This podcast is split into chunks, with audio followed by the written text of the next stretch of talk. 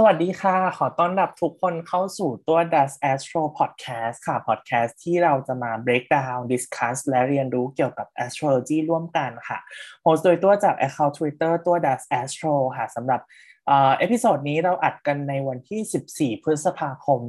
2022 เวลา 2 ทุ่มตรงสำหรับในวันนี้ค่ะเราจะมาพูดถึงหัวข้อ basic เลยอย่างเช่นเกี่ยวกับ astrology astrological chart กันค่ะ เราจะมาดูกันว่า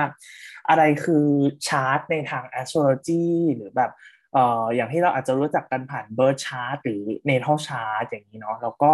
เอ่อก่อนอื่นเลยร่วมกับตัวในวันนี้ค่ะ มีคุณโคมาจอยเป็น co-host ด้วยอีกเช่นเดิมเลยค่ะ สวัสดีคุณโคด้วยนะคะ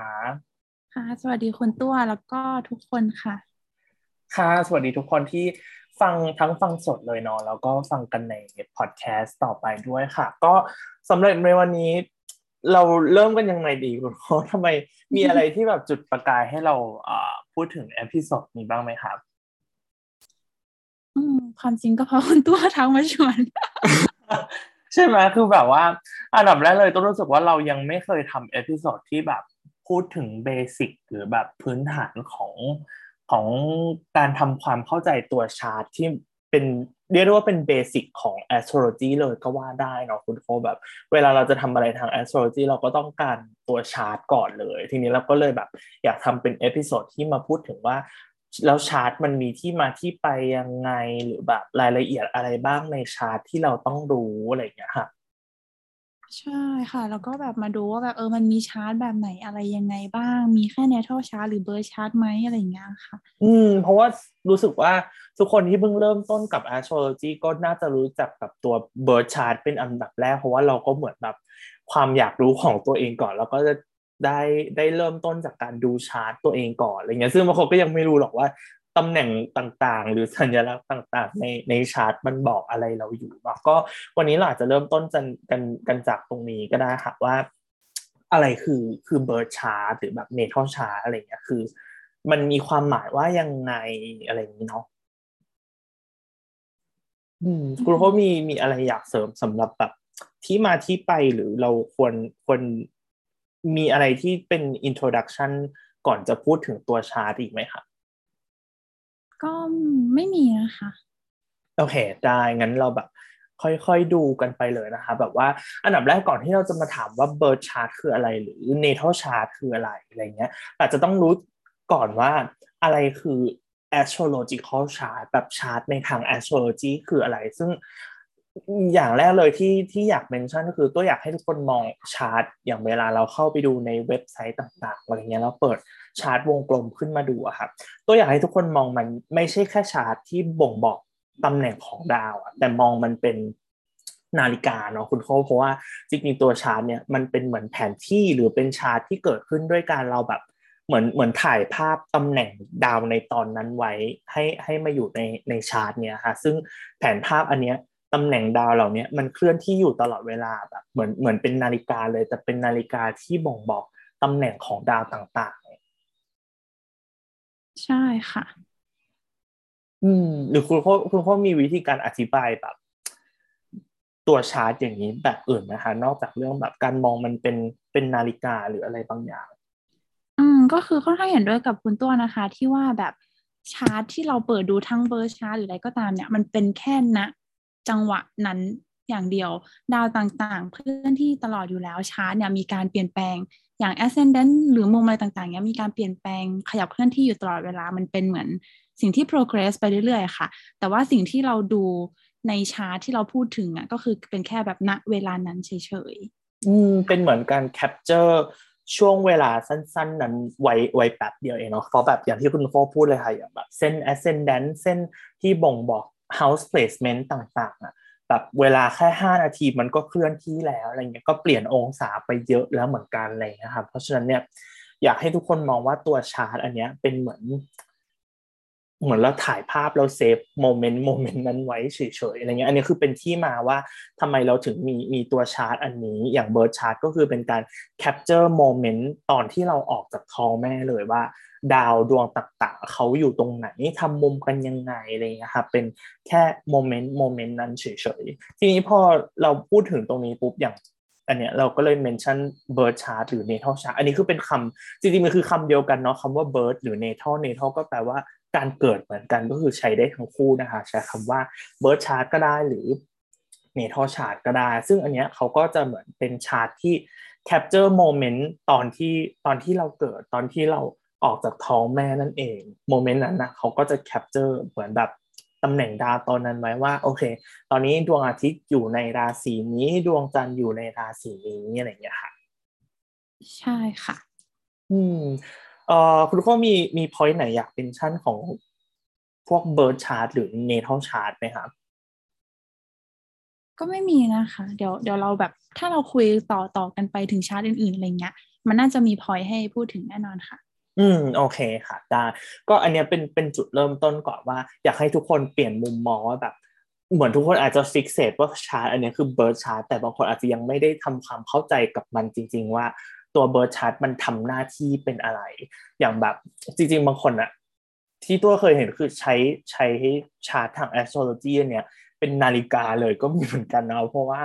ถ้าถ้ามีใครพอเข้าใจการอ่านชาร์ตแบบละเอียดแล้ว เราจะมองเห็นได้อีกว่าแบบจริงๆตำแหน่งของดวงอาทิตย์อะไรเงี้ยมันบ่งบอกได้ด้วยว่าดวงอาทิตย์ตอนนั้นอยู่ณเวลาไหนของวันอะไรเงี้ยค่ะเช่นถ้า ตกอยู่อย่างอย่างในชาร์ตในสไลด์เนี้ยดวงอาทิตย์อยู่ใต้เส้น ascendant descendant แล้วอะมักจะแปลว่าคือตอนนี้เป็นดวงอาทิตย์ตกดินแล้ว คืออาจจะเป็นช่วงประมาณแบบทุ่มหนึ่งสองทุ่มแล้วอะไรเงี้ยถ้าถ้าคนที่อ่านเป็นหรือแบบเข้าใจชาร์ตแบบละเอียดคือสามารถอ่านได้ถึงขั้นนั้นเลยเนาะคุณโค ใช่ค่ะ อืมก็คือมัน อือหื อเออมันก็ทำให้รู้ถึงฤดูกาลหรืออะไรต่างๆ ได้ตามราศีที่เคลื่อนย้ายไปของดวงอาทิตย์อะไรอย่างเงี้ยเนาะอืมค่ะ ใช่ก็คือแบบเป็นเอาไว้ดูดาวยังได้เลยเนาะแบบดูว่าอย่างถ้าดวงจันทร์อยู่ใน Libra อย่างเงี้ยบางคนอาจถ้าถ้ารู้ลึกเข้าไปอีกอาจจะรู้ว่าที่ Libra เนี่ยมีเอ่อ fixed star อะไรอยู่ตรงนั้นบ้าง มีราศีกลุ่มดาวอะไรอยู่ตรงนั้นบ้างอะไรเงี้ยเราเอาไปเทียบดูกับเอ่อท้องฟ้านะตอนนั้นนั้นยังได้เลย ใช่ค่ะ อืมก็คือแบบอันเนี้ย อยากให้ทุกคนเหมือนเหมือนเปิดเลนในการมองมองตัว birth chart หรือ astrological chart ให้ให้กว้างขึ้นแบบนี้ค่ะ แล้วก็ทีนี้พอเราพูดถึง birth chart หรือ natal chart แล้วเนี่ย อันเนี้ยมันยังเป็นแค่แคบๆอยู่นะคะก็คือ astrology chart astrological chart ต่าง ๆ เนี่ย มันเอาไปใช้ในในอีกหลาย ๆ รูปแบบเลย เช่น ตัว birth chart natal chart บางทีเราอาจจะเจอคำว่า event chart ได้ด้วยเนาะคุณโคก็คือ มันมัน concept มันเหมือนกันเลยอะคือเป็นการ capture moment moment หนึ่งแต่ birth chart กับ natal chart เราเอาไป capture ช่วงเวลาที่มนุษย์เกิดออกมา แต่ event chart อาจจะไปไปไปใช้กับแบบ เวลามีเหตุการณ์สำคัญสำคัญอะไรเกิดขึ้นนะคะเราก็สามารถ cast chart ตอนนั้นได้ capture chart ณ moment นั้นๆ ได้ เวลามีอะไรเริ่มต้นมีอะไรเหตุการณ์อะไรเกิดขึ้นอะไรเงี้ยก็คือเป็น event chart ได้ด้วย อือใช่ค่ะพูดง่ายก็คือ ตัวชาร์ตเนี่ยมันมีการเคลื่อนที่มันเป็นเวลาที่หรือว่าเป็นตำแหน่งดาวที่เคลื่อนที่ไปเรื่อยๆ แต่ว่าการ capture อะไรบางอย่างณเวลานั้น ที่เป็นช่วงเวลาถือกำเนิดของอะไรบางอย่าง ก็ก่อกำเนิดให้เป็น birth chart หรือ event chart เพราะ event chart ก็อารมณ์เหมือน birth chart ของเหตุการณ์ใดเหตุการณ์หนึ่งนั่นแหละค่ะอืมเป็นแบบใช่การเกิดค่ะขึ้นของอะไรบางอย่างเหมือนกัน อืมแบบจริงๆ ถ้าไปเจอ astrology เอ่อ astrologer บางคนในทวิตเตอร์ก็จะมีแบบ cast chart ในในทุกเหตุการณ์ในชีวิตของตัวเองก็มีเหมือนกันเนาะอย่างตัวก็ทำเหมือนกันแบบล่าสุดตัวซื้อ iPad เนี่ยตัวก็ cast chart ตอนซื้อ iPad เหมือนกันว่า อันเนี้ยเป็นเป็น birth chart ของ iPad ของเราอะไรเงี้ยว่าเป็นเป็นเป็น natal chart ของตอนที่เราซื้อ iPad อะไรเงี้ยก็อาจจะเป็น natal chart เอาไว้อ่าน ความเป็นไปของของ iPad ในความครอบครองของเราได้ด้วยเหมือนกันเนาะคุณโฟ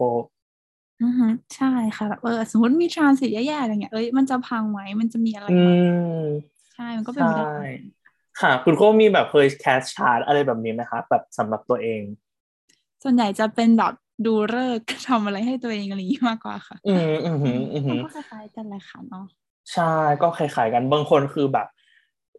ที่ที่ตัวเคยเห็นในทวิตเตอร์แล้วแบบตลกดีแต่ก็เข้าใจได้แบบบางคนคือ cast chart แบบ ไปตัดผมอะไรเงี้ยแล้ว cast chart ให้ตอนเดินออกจากร้านตัดผมว่าอันเนี้ยเป็นเป็น natal chart ของทรงผมใหม่อันนี้อะไรเงี้ย หรือแบบว่า บางคนก็จะเอาไว้ cast event chart ที่แบบอาจจะสำคัญสำคัญอะไรเงี้ยแบบบางคนแบบ cast chart ตอนแบบรถชนอะไรเงี้ยก็น่าสนใจเหมือนกัน เพราะมันอาจจะแบบมีนัยยะอะไรสำคัญสำคัญบางอย่างในอีเวนต์นั้นที่มันเกิดขึ้นอะไรเงี้ยเขาก็cast chart หรือแบบเก็บชาร์ตนั้นไว้อะไรเงี้ยได้ด้วยเหมือนกัน ใช่ อย่างเช่นแบบสมมติเราแบบเอ้ยได้ยินข่าวล่าสุด อ่ายกตัวอย่างน้าของเราเกิดรถชนอะไรเงี้ย เราได้ยินข่าวนี้ปุ๊บเราก็ไปดูชาร์ตว่าแบบ เออ มันจะเป็นอะไรเหตุการณ์เป็นไงต่ออะไรเงี้ย มันก็เกิดขึ้นได้เหมือนกันค่ะ มันแบบเป็นได้ทั้ง birth chart ของของข่าวที่เรารับรู้ แล้วก็เอาไว้ดูแบบ อ่าเขาเรียกว่า progression แบบการดำเนินไปของเหตุการณ์ว่ามันจะเป็นยังไงอะไรเงี้ยค่ะ ได้ด้วยเช่นกัน อืมใช่ค่ะบางทีแบบ อย่าง ข่าวล่าสุดที่น่าสนใจคือเหมือนมีหุ้นเอ่อไม่ใช่หุ้นหรือแบบค่าเงินคริปโตเคอเรนซีอันหนึ่งล่มเนาะจริงๆอาจจะมี astrologer ทำก็ได้คือ cash chart ตอนแบบมันค่าค่ามันตกอะไรเงี้ยเขาก็อาจจะเอาไว้อ่านในยะว่า มันความเป็นไปของดาวดวงไหนอะไรเงี้ยที่ทำให้ค่าเงินมันตกตอนนั้นอะไรเงี้ยครับก็เป็นไปได้เหมือนกัน อือค่ะ แล้วก็แบบอาจจะมาเทียบดูกับอ่า birth chart ของ ค่าเงิน currency นั้นๆเนาะแล้วก็มาดูแบบ transit แล้วก็มาดูแบบ event chart เป็นแบบ birth chart ของเหตุการณ์อะไรเงี้ยค่ะให้มันค่ะ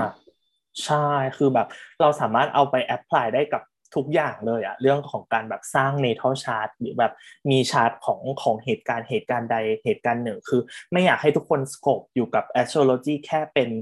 เรื่องของการศึกษา เปิดชาร์ตศึกษาเกี่ยวกับตัวเองหรือคนอื่นอะไรเงี้ยค่ะเพราะว่าอันนึงที่เราอยากจะเมนชั่นก่อนเลยคือ จริงๆ astrology มันมีสาขาเยอะมากเลยเนาะคนโคแบบจริง ๆ มันมียิบย่อยลงไปอีกแต่สี่สี่สาขาหลักๆ เลยค่ะที่ที่อยากให้ทุกคนทำความเข้าใจคือเราจะมี natal astrology ก็คืออันนี้แหละคือศึกษาชาร์ต ของของคนของบุคคลต่างๆ ของตัวเราเองของเพื่อนเราของคนในครอบครัวอะไรเงี้ยเราจะใช้เป็นชื่อ natal astrology ค่ะเป็นเป็น astrology ของการเกิดของมนุษย์ อืมอันถัดมาก็จะเป็น mundane astrology ใช่ไหมครับคุณโค้ดอธิบาย mundane ยังไงดีเอ่ยมันเดนพูดง่ายๆก็คือเป็นของสถานการณ์รอบตัวเรา อะไรก็ตามที่แบบ เกิดขึ้นรอบๆสถานการณ์ต่างๆ ของประเทศของชาติบ้านเมืองของอะไรอย่างเงี้ยค่ะค่ะแบบไม่จำเป็นต้องของประเทศของชาติก็ได้ แต่ก็คือเหตุการณ์ต่างๆ ที่เกิดขึ้นรอบตัวเรา ซึ่งเพราะว่าเราเป็นบุคคลในประเทศอะไรเงี้ยเนาะส่วนใหญ่มันก็เลยแบบออกแนวไปในทางประเทศทางชาติอย่างเงี้ยค่ะ ค่ะตัวชอบมองว่า natal กับ mundane อะคือคือมาคู่กันแต่ natal เนี่ยคือเป็นศึกษารายบุคคลนะคะคนคนคนใดคนหนึ่ง แต่ mundane astrology เนี่ย เป็นการศึกษาเพื่อดูเอฟเฟกที่มันมีต่อคนหมู่มากของแบบคนในสังคม คนในประเทศนี้ คนในจังหวัดนี้ คนในบนโลกทั้งหมดอะไรนี้อะไรเงี้ยมันเดนแอสโทรโลจีคือเป็นการศึกษาแอสโทรโลจีที่มีบทบาทส่งผลเกี่ยวกับคนจำนวนมาก ๆ อาจจะอาจจะอธิบายอย่างนี้ได้ด้วยเนาะอืมค่ะ ใช่ค่ะแล้วก็อันถัดมาค่ะคือ electional electional เนี่ยน่าสนใจมาก เพราะว่ามันเป็นเหมือนการ reverse เอ่อ reverse ใช้คำว่าอะไร reverse engineer นิดนึงคือ natal chart เนี่ยคือเราเกิดแล้วเราถึงมี birth chart เนาะแต่ว่า purpose ของ electional astrology ค่ะคือเป็นการสร้าง birth chart ให้ให้ไว้ใช้ในอนาคตอะสมมุติว่า ก็คือพูดง่ายๆคือเป็นการหาเลิกนั่นเองครับถ้าถ้าใช้เป็นภาษาไทยเนาะก็คือหาเลิกว่าสมมติเราจะเปิด business ของเราหรือแบบแต่งงานหรือทำอะไรก็ตามแต่เนี่ยแล้วเราอยากมีเลิกอยากมีชาร์ตสำหรับโมเมนต์นั้นนะคือเป็นการสร้าง natal chart สร้าง birth chart สำหรับสิ่งใดสิ่งหนึ่งอันนั้นนะเราก็จะใช้ electional astrology เนาะใช่ค่ะ ก็คือ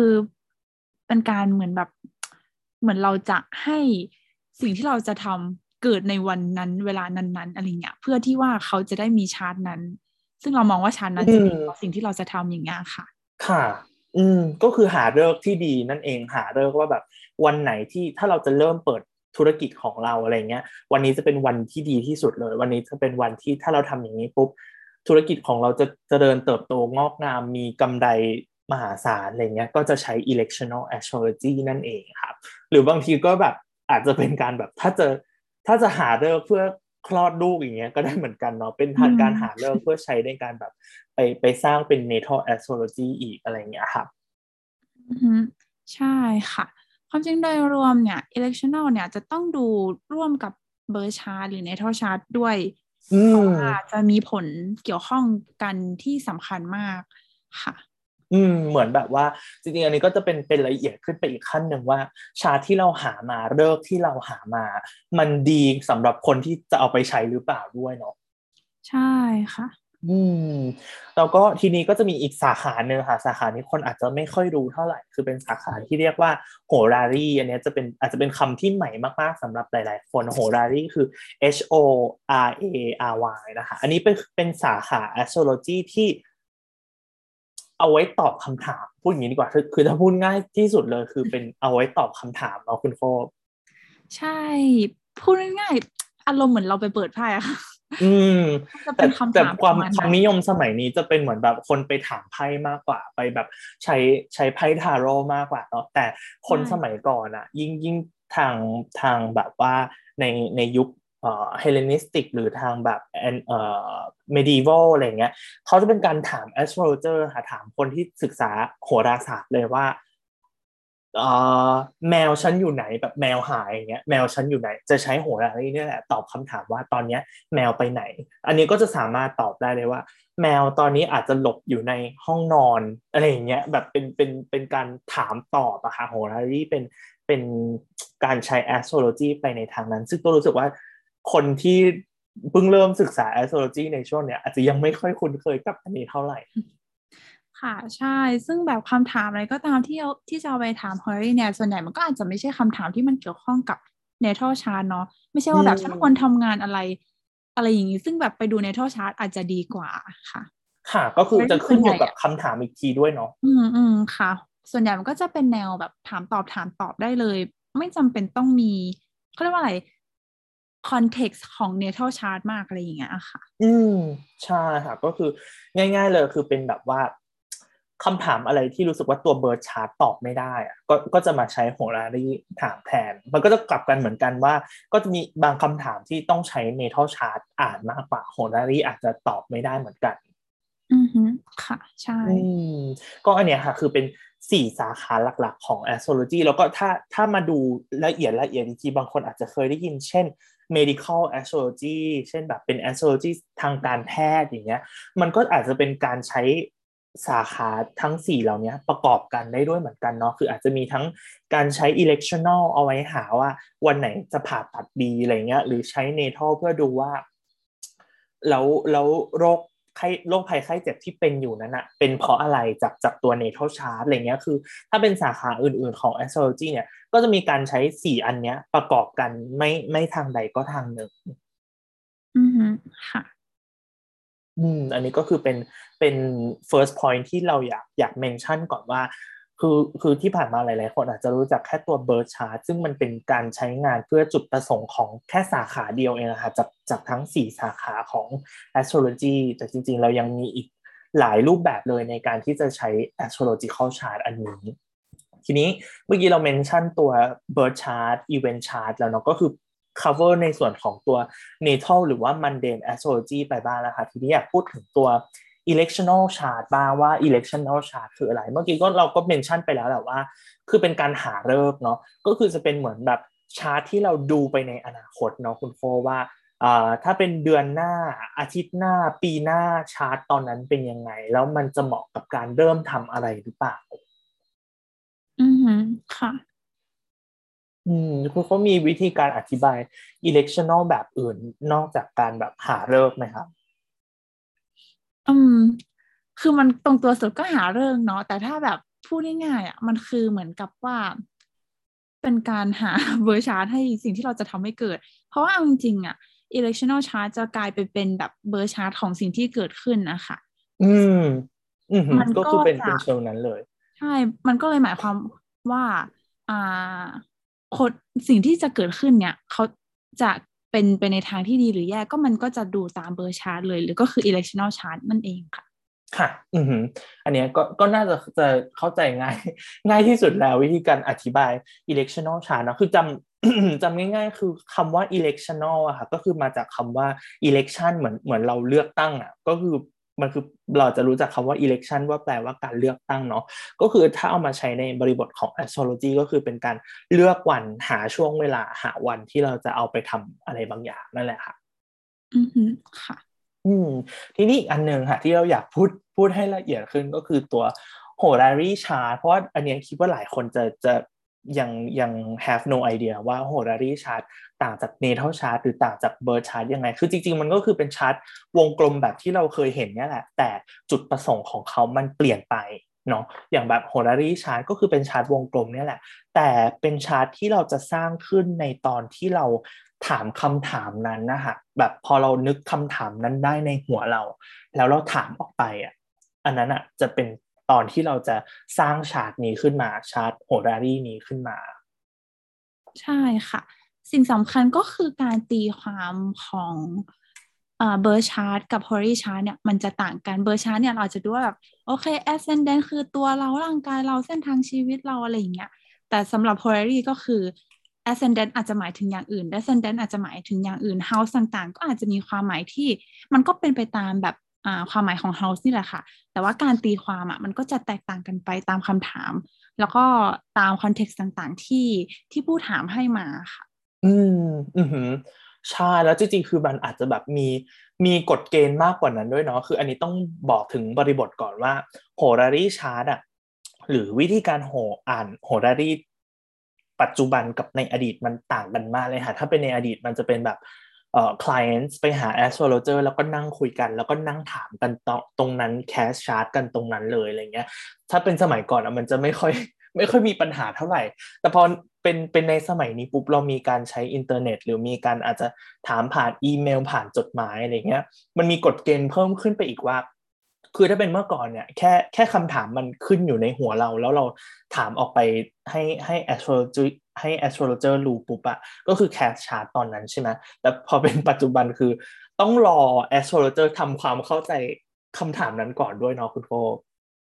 อือใช่ค่ะ เพราะถ้าคือถ้า astrologer ไม่เข้าใจก็คือหมายความว่าเขาจะไม่สามารถถามให้คุณได้ เพราะตัวเขาเองยังไม่เข้าใจว่า nature ของคำถามนั้นคืออะไร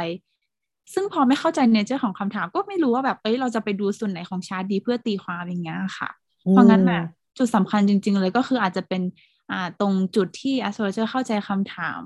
แล้วก็ก่อนหน้าที่เขาอาจที่เขาจะเข้าใจคำถามก็อาจจะต้องมีการแบบเออถามตอบกันว่าแบบ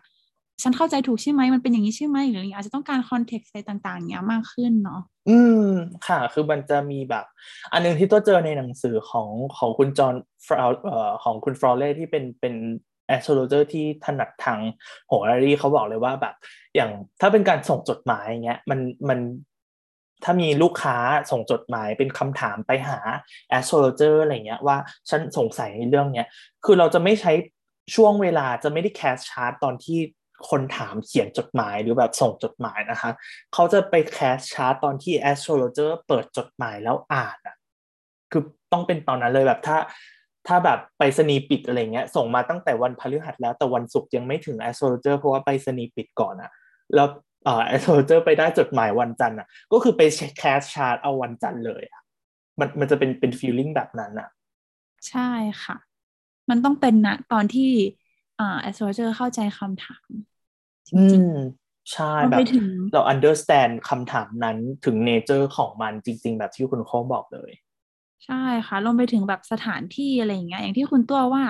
อ่า เวลาการส่งจดหมายอาจจะแบบทำให้แบบ ระยะเวลาในการถามตอบมันไม่ใช่แบบเวลาเดียวกัน ทีนี้สถานที่ก็อาจจะแตกต่างกันไปด้วยเพราะฉะนั้นเนี่ยอะไรต่างๆ พวกนี้ค่ะ มันต้องอิงตามแบบ astrologer หมดเลยนะคะค่ะอืม อันนี้ก็เลยอยากแบบเมนชั่นพอยนี้ได้ด้วย คือแล้วหลาย ๆ คนก็เลยอาจจะเหมือนแบบมีคำถามว่า แล้ว ความแตกต่างของของ chart natal chart electional chart horary chart มันมันมันอะไรคือ basis ของของสิ่งเหล่านี้ก็อยากแบบมองให้ทุกคนมองว่าเวลาเรา cast chart ของอะไรบางอย่างค่ะคือเป็นการ cast chart ณ moment ที่สิ่งเหล่านั้นอะมันกระจ่างแล้วมันออกมาเป็นเป็น entity ของมันเองมี indepen- มี independent ของตัวมันเองอะเหมือนแบบ โจคิดว่าคำถามหนึ่งที่เกิดขึ้นของคนที่เริ่มศึกษา astrology หรืออาจจะมีมีคำถามเกี่ยวกับ astrology คือ แล้วทำไมเราไม่แคสชาร์ตตอนที่พ่อกับแม่เราแบบปฏิสนธิเราทำไมมาแคสชาร์ตตอนที่เราออกจากท้องแม่แล้วเพราะว่าการออกจากท้องแม่ แปลว่าเรา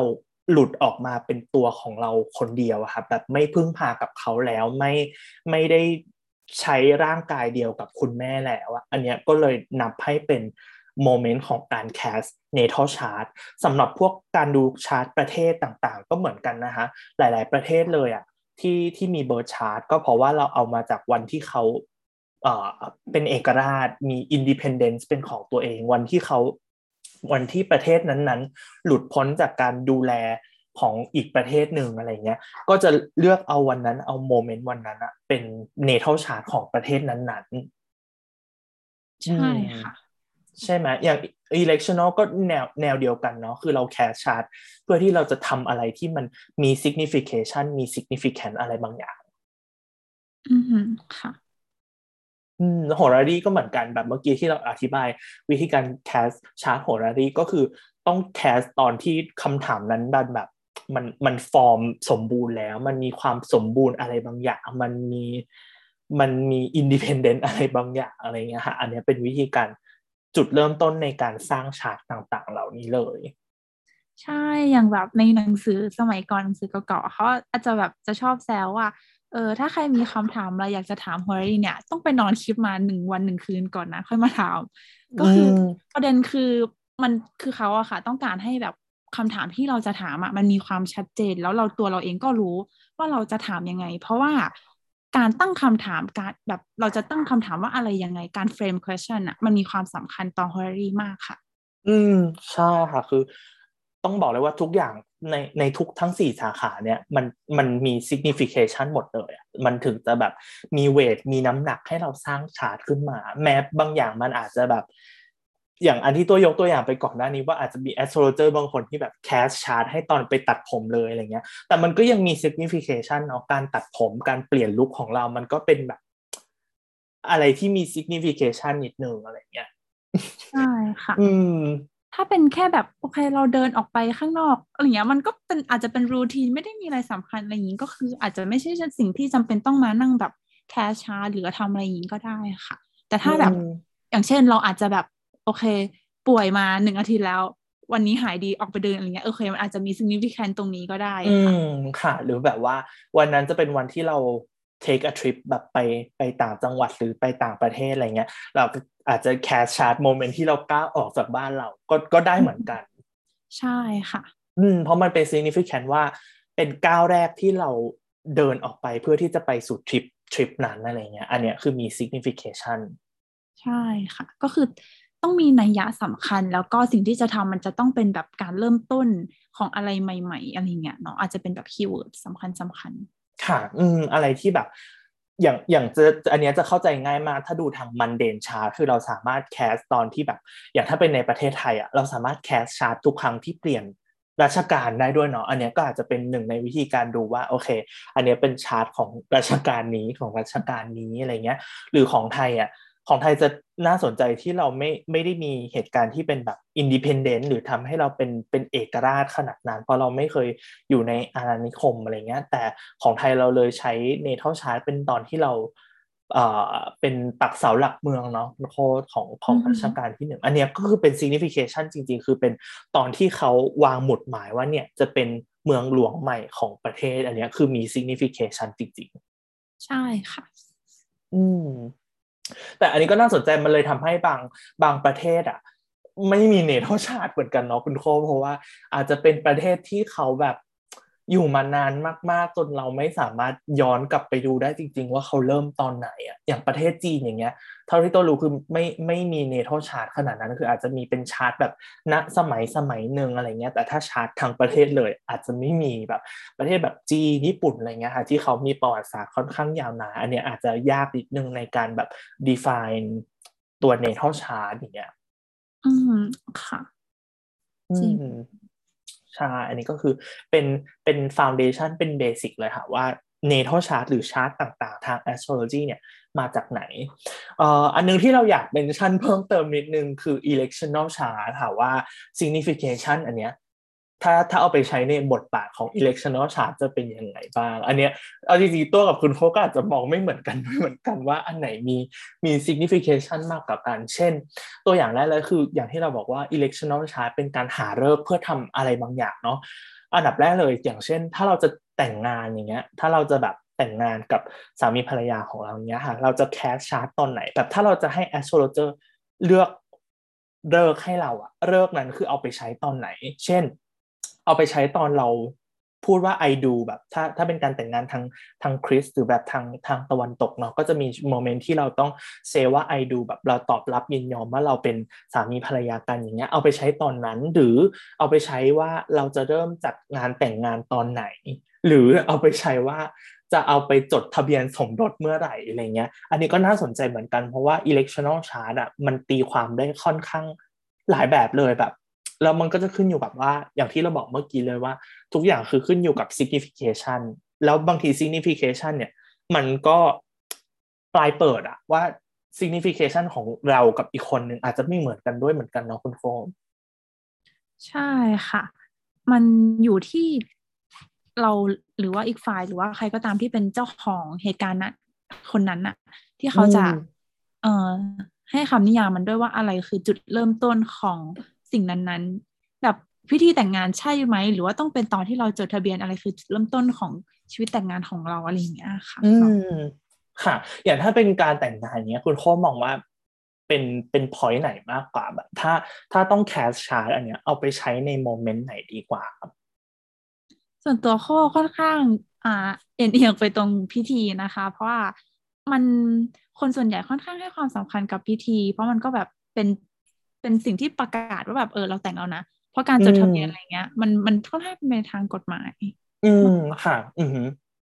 สำหรับตัวเท่าที่ตัวเคยอ่านจาก astrologer หลาย ๆ ท่านมาเหมือนกันน่ะ คือจะมีบางคนที่เขาใช้แบบถ้าจะหาเลิกสำหรับการแต่งงาน คือเอาไว้ใช้กับตอนที่จะเซ I do อะค่ะ เพราะว่าเป็นช่วงที่คนสองคนมามาประกาศเป็นคำพูดจริง ๆ ว่าเขาจะสร้าง relationship นี้จะสร้างการสมรสนี้ร่วมกันอะไรเงี้ยซึ่งตัวว่าก็น่าสนใจ อันนี้ก็อาจจะเป็น point ที่หลายคนอาจจะต้องต้องต้องไปดูอีกทีว่าสำหรับ electional ของตัวเองที่จะเกิดขึ้นที่ที่จะเอาชาร์ตไปใช้อะควรเอาไปใช้กับ moment ไหน หรือวิธีที่ดีที่สุดคือ astrologer คือ cast chart ให้ทุก moment เลย แบบมีชาร์ตให้ทั้งตอนที่ say ว่า I do ทั้งตอนที่เริ่มพิธีการ ทั้งตอนที่จดทะเบียนสมรสอะไรเงี้ยค่ะแบบ กันแบบ เป็นเป็น astrologer ที่แบบกันไม่ให้มีข้อผิดพลาดทั้งหมดเลยคือ ทุกครั้งที่ทำอะไรคือมีมีชาร์ตไว้รองรับหมด อืมใช่ค่ะ อืมก็อาจจะเป็นเป็นแบบนั้นก็ได้อีกตัวอย่างหนึ่งที่ที่ตัวลองยกมาครับ ก็คือเป็นเช่น ถ้าเราจะซื้อรถอย่างเงี้ย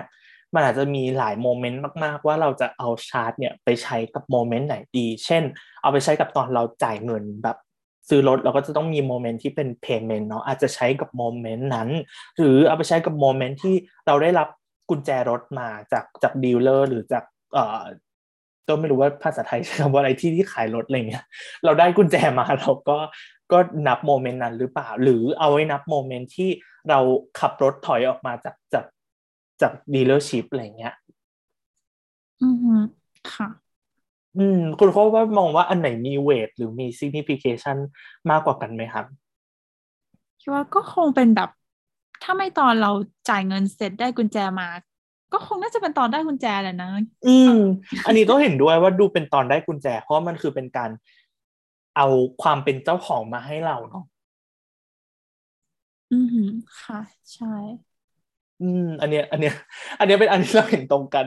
ว่าแบบเออการการได้กุญแจมาเป็นอะไรที่มัน significant ที่สุดสำหรับ process ในการซื้อกุญแจอะไรเงี้ยครับเพราะฉะนั้น astrologer ก็อาจจะ cast chart เพื่อเพื่อโมเมนต์โมเมนต์นั้นเลยอะไรเงี้ยอืม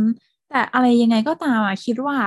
ก็ขึ้นอยู่กับตัวคนที่ไปแบบ ไปไปถามหาเรื่องนี่แหละค่ะ เพราะว่าสมมติเราจะไปถามหาเรื่องว่าแบบเออซื้อรถตอนไหนดีสำหรับเราการซื้อรถอาจจะเป็นตอนที่เราแบบโอเคเซ็นเช็คยื่นให้เขา แล้วก็แบบเปิดไปยื่นเช็คให้เขาตอนนั้นก็ได้ หรือว่าเราจะแบบกังวลว่าต้องเป็นตอนที่ฉันได้รับกุญแจนะแล้วก็แบบทำก่อนนั้นนั้น แล้วก็จับเวลารอให้เขายื่นกุญแจเรามาตอนนั้นก็ได้ค่ะ ก็คือส่วนตัวมองว่ามันก็ค่อนข้างขึ้นอยู่กับว่าตัวคุณเองเนี่ยแหละจะ define อ่าการเกิดของสิ่งนั้นนั้น ว่าเป็นการว่าเป็นแบบสถานการณ์ตอนไหนเหตุการณ์อันไหนอะไรเงี้ยอืมขั้นไหนของ process นั้นๆเนาะใช่ค่ะ อืม อันหนึ่งที่ต้นชอบชอบนึกถึงมากเลย เช่นแบบว่าการสร้างบ้านหรือซื้อบ้านอะไรเงี้ยค่ะการแบบถ้าเราจะมีบ้านเป็นของตัวเองอะไรเงี้ยเราจะเริ่มนับชาร์ตของบ้านของเราอะตั้งแต่ตอนที่เราลงเสาเข็มหรือไปรอตอน เราซื้อบ้านหรือไปรอตอนเราย้ายเข้าแล้ว หรือไปรอตอนเราเซ็น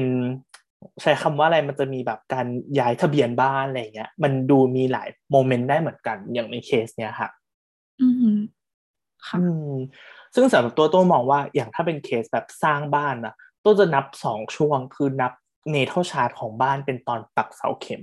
กับ natal chart ของตอนที่เราย้ายเข้าไปในบ้านอีกอันหนึ่งอืมค่ะ ก็เห็นด้วยเหมือนกัน อืม คุณโคมองมองว่าแบบควรมีสองอันเนาะเพราะว่าอันที่เป็น natal chart ของบ้านอาจจะเป็นมองว่าเป็นชาร์ตที่เอาไว้ใช้ช่วงสร้างได้ด้วยเหมือนกันว่าณขณะที่สร้างบ้านจะมีเหตุการณ์อะไรเกิดขึ้นไหมอะไรเงี้ยก็อาจจะใช้เป็นชาร์ตนั้น แต่พอเราย้ายเข้าไปในบ้านปุ๊บอะก็คือเป็นชาร์ตของแบบ การที่เรามีความเป็นเจ้าของแล้วก็อาศัยอยู่ในบ้านหลังนี้อะไรเงี้ยค่ะ ใช่ค่ะ อืม อันนี้เป็นเป็นตัวอย่างของ electional อันนี้อยากอยากทัชตรงนี้ซึ่งแบบอาจจะเป็นเป็น starting point ให้หลาย ๆ คนถ้าสนใจอยากรู้ว่าแบบ ถ้าจะไปศึกษาต่อทางด้าน electional อะครับควรควรคำนึงถึงอะไรแบบนี้ไว้ได้ด้วย อืม ซึ่งก็อย่างที่ว่าออกไปเนาะมันก็แบบมีอะไรให้ให้ลองคิด แล้วก็ลอง define เยอะเหมือนกันค่ะ อืมแบบมี con consideration ค่อนข้างเยอะเหมือนกันค่ะทีนี้พูดถึงตัว electional แล้วอันนี้กลับมาพูดโหรารีกันบ้าง ก็อันเนี้ยอย่างที่เราเน้นย้ำเลยว่ามักจะเหมือนแบบเกี่ยวข้องกับเรื่องเรื่องคำถามอันเนี้ยแหละว่าแบบมันใช้คำว่าอะไรดีมันค่อนข้างสำคัญนะคะว่าเราเข้าใจคำถามจริงไหม หรือแบบเรามองเห็นครบทุก point ของของตัวคำถามจริงหรือเปล่าอืม เออซึ่งอย่างที่โค้ได้บอกไปเนาะว่าแบบการตั้งคำถามอะมันมีความสำคัญ เพราะว่าคำถามที่บางทีเหมือนจะไม่ต่างกันอะแต่ความจริงมันต่าง มันก็มีนัยสำคัญต่อคำตอบที่เราจะได้นะคะอย่างอันนี้ที่แบบโค้คิดขึ้นมาได้ก็คือแบบ ฉันจะสอบผ่านไหม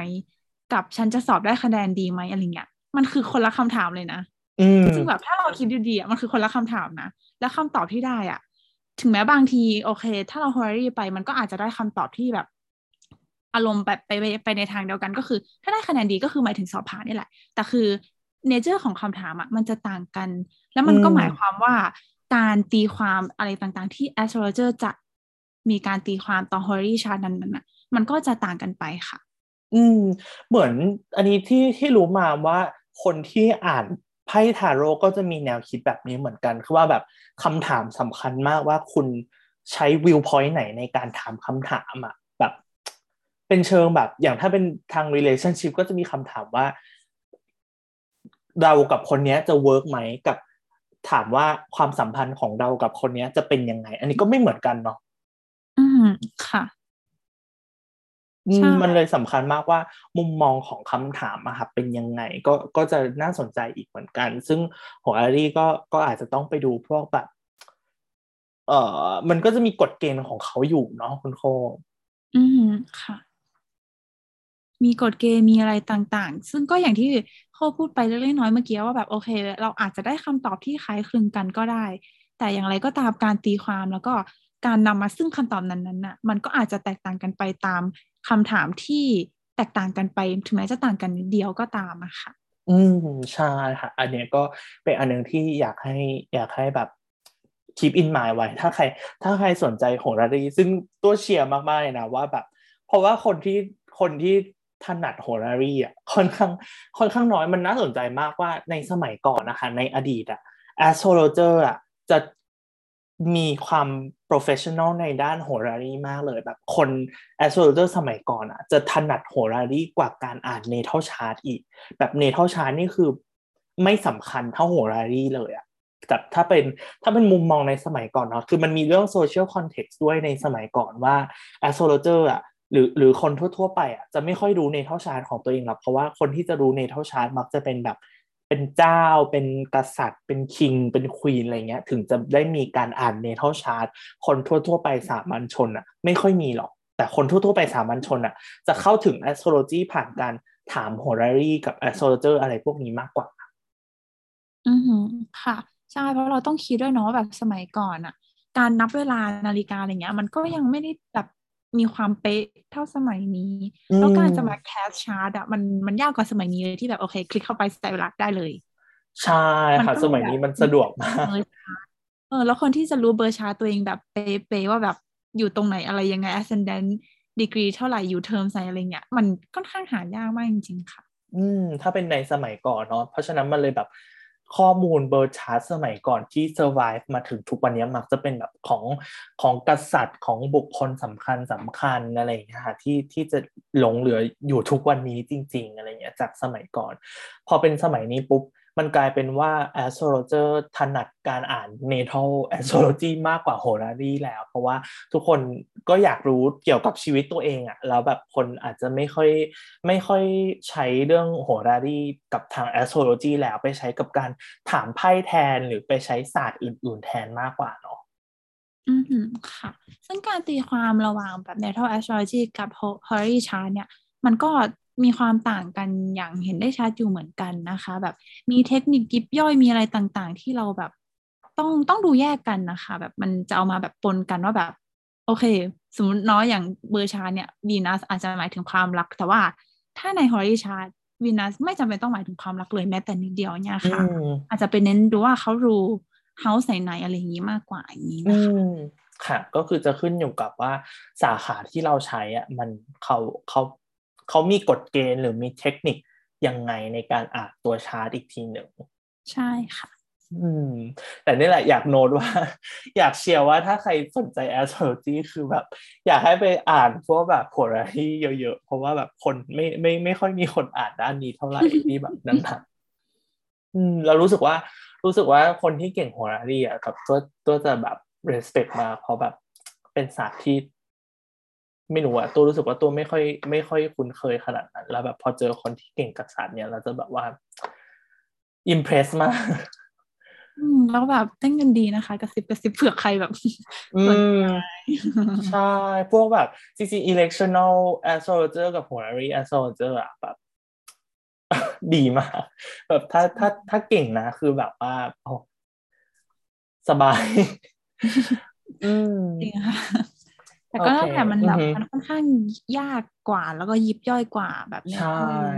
แบบตำราหรืออะไรเงี้ยก็หายากกว่านิดนึงเนาะแบบ accessible น้อยกว่า พวกใช่ค่ะ พวก natal ที่แบบเริ่มมีให้อ่านบนอินเทอร์เน็ตมากขึ้นอะไรเงี้ยอือหือค่ะ โอเค ทีนี้อีก point ที่อยาก mention คือ เวลาเราพูดถึงชาร์ตเนี่ย อันนี้พูดรวมๆนะคะอันนี้คือ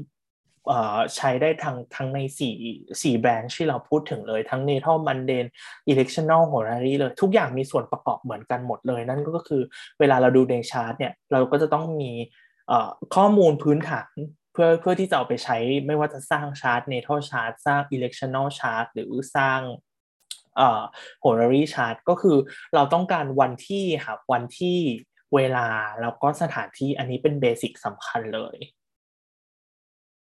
อืมคือแบบว่าไม่ว่าจะสร้างชาร์ตแบบไหน คือต้องการข้อมูลทั้งสามส่วนนี้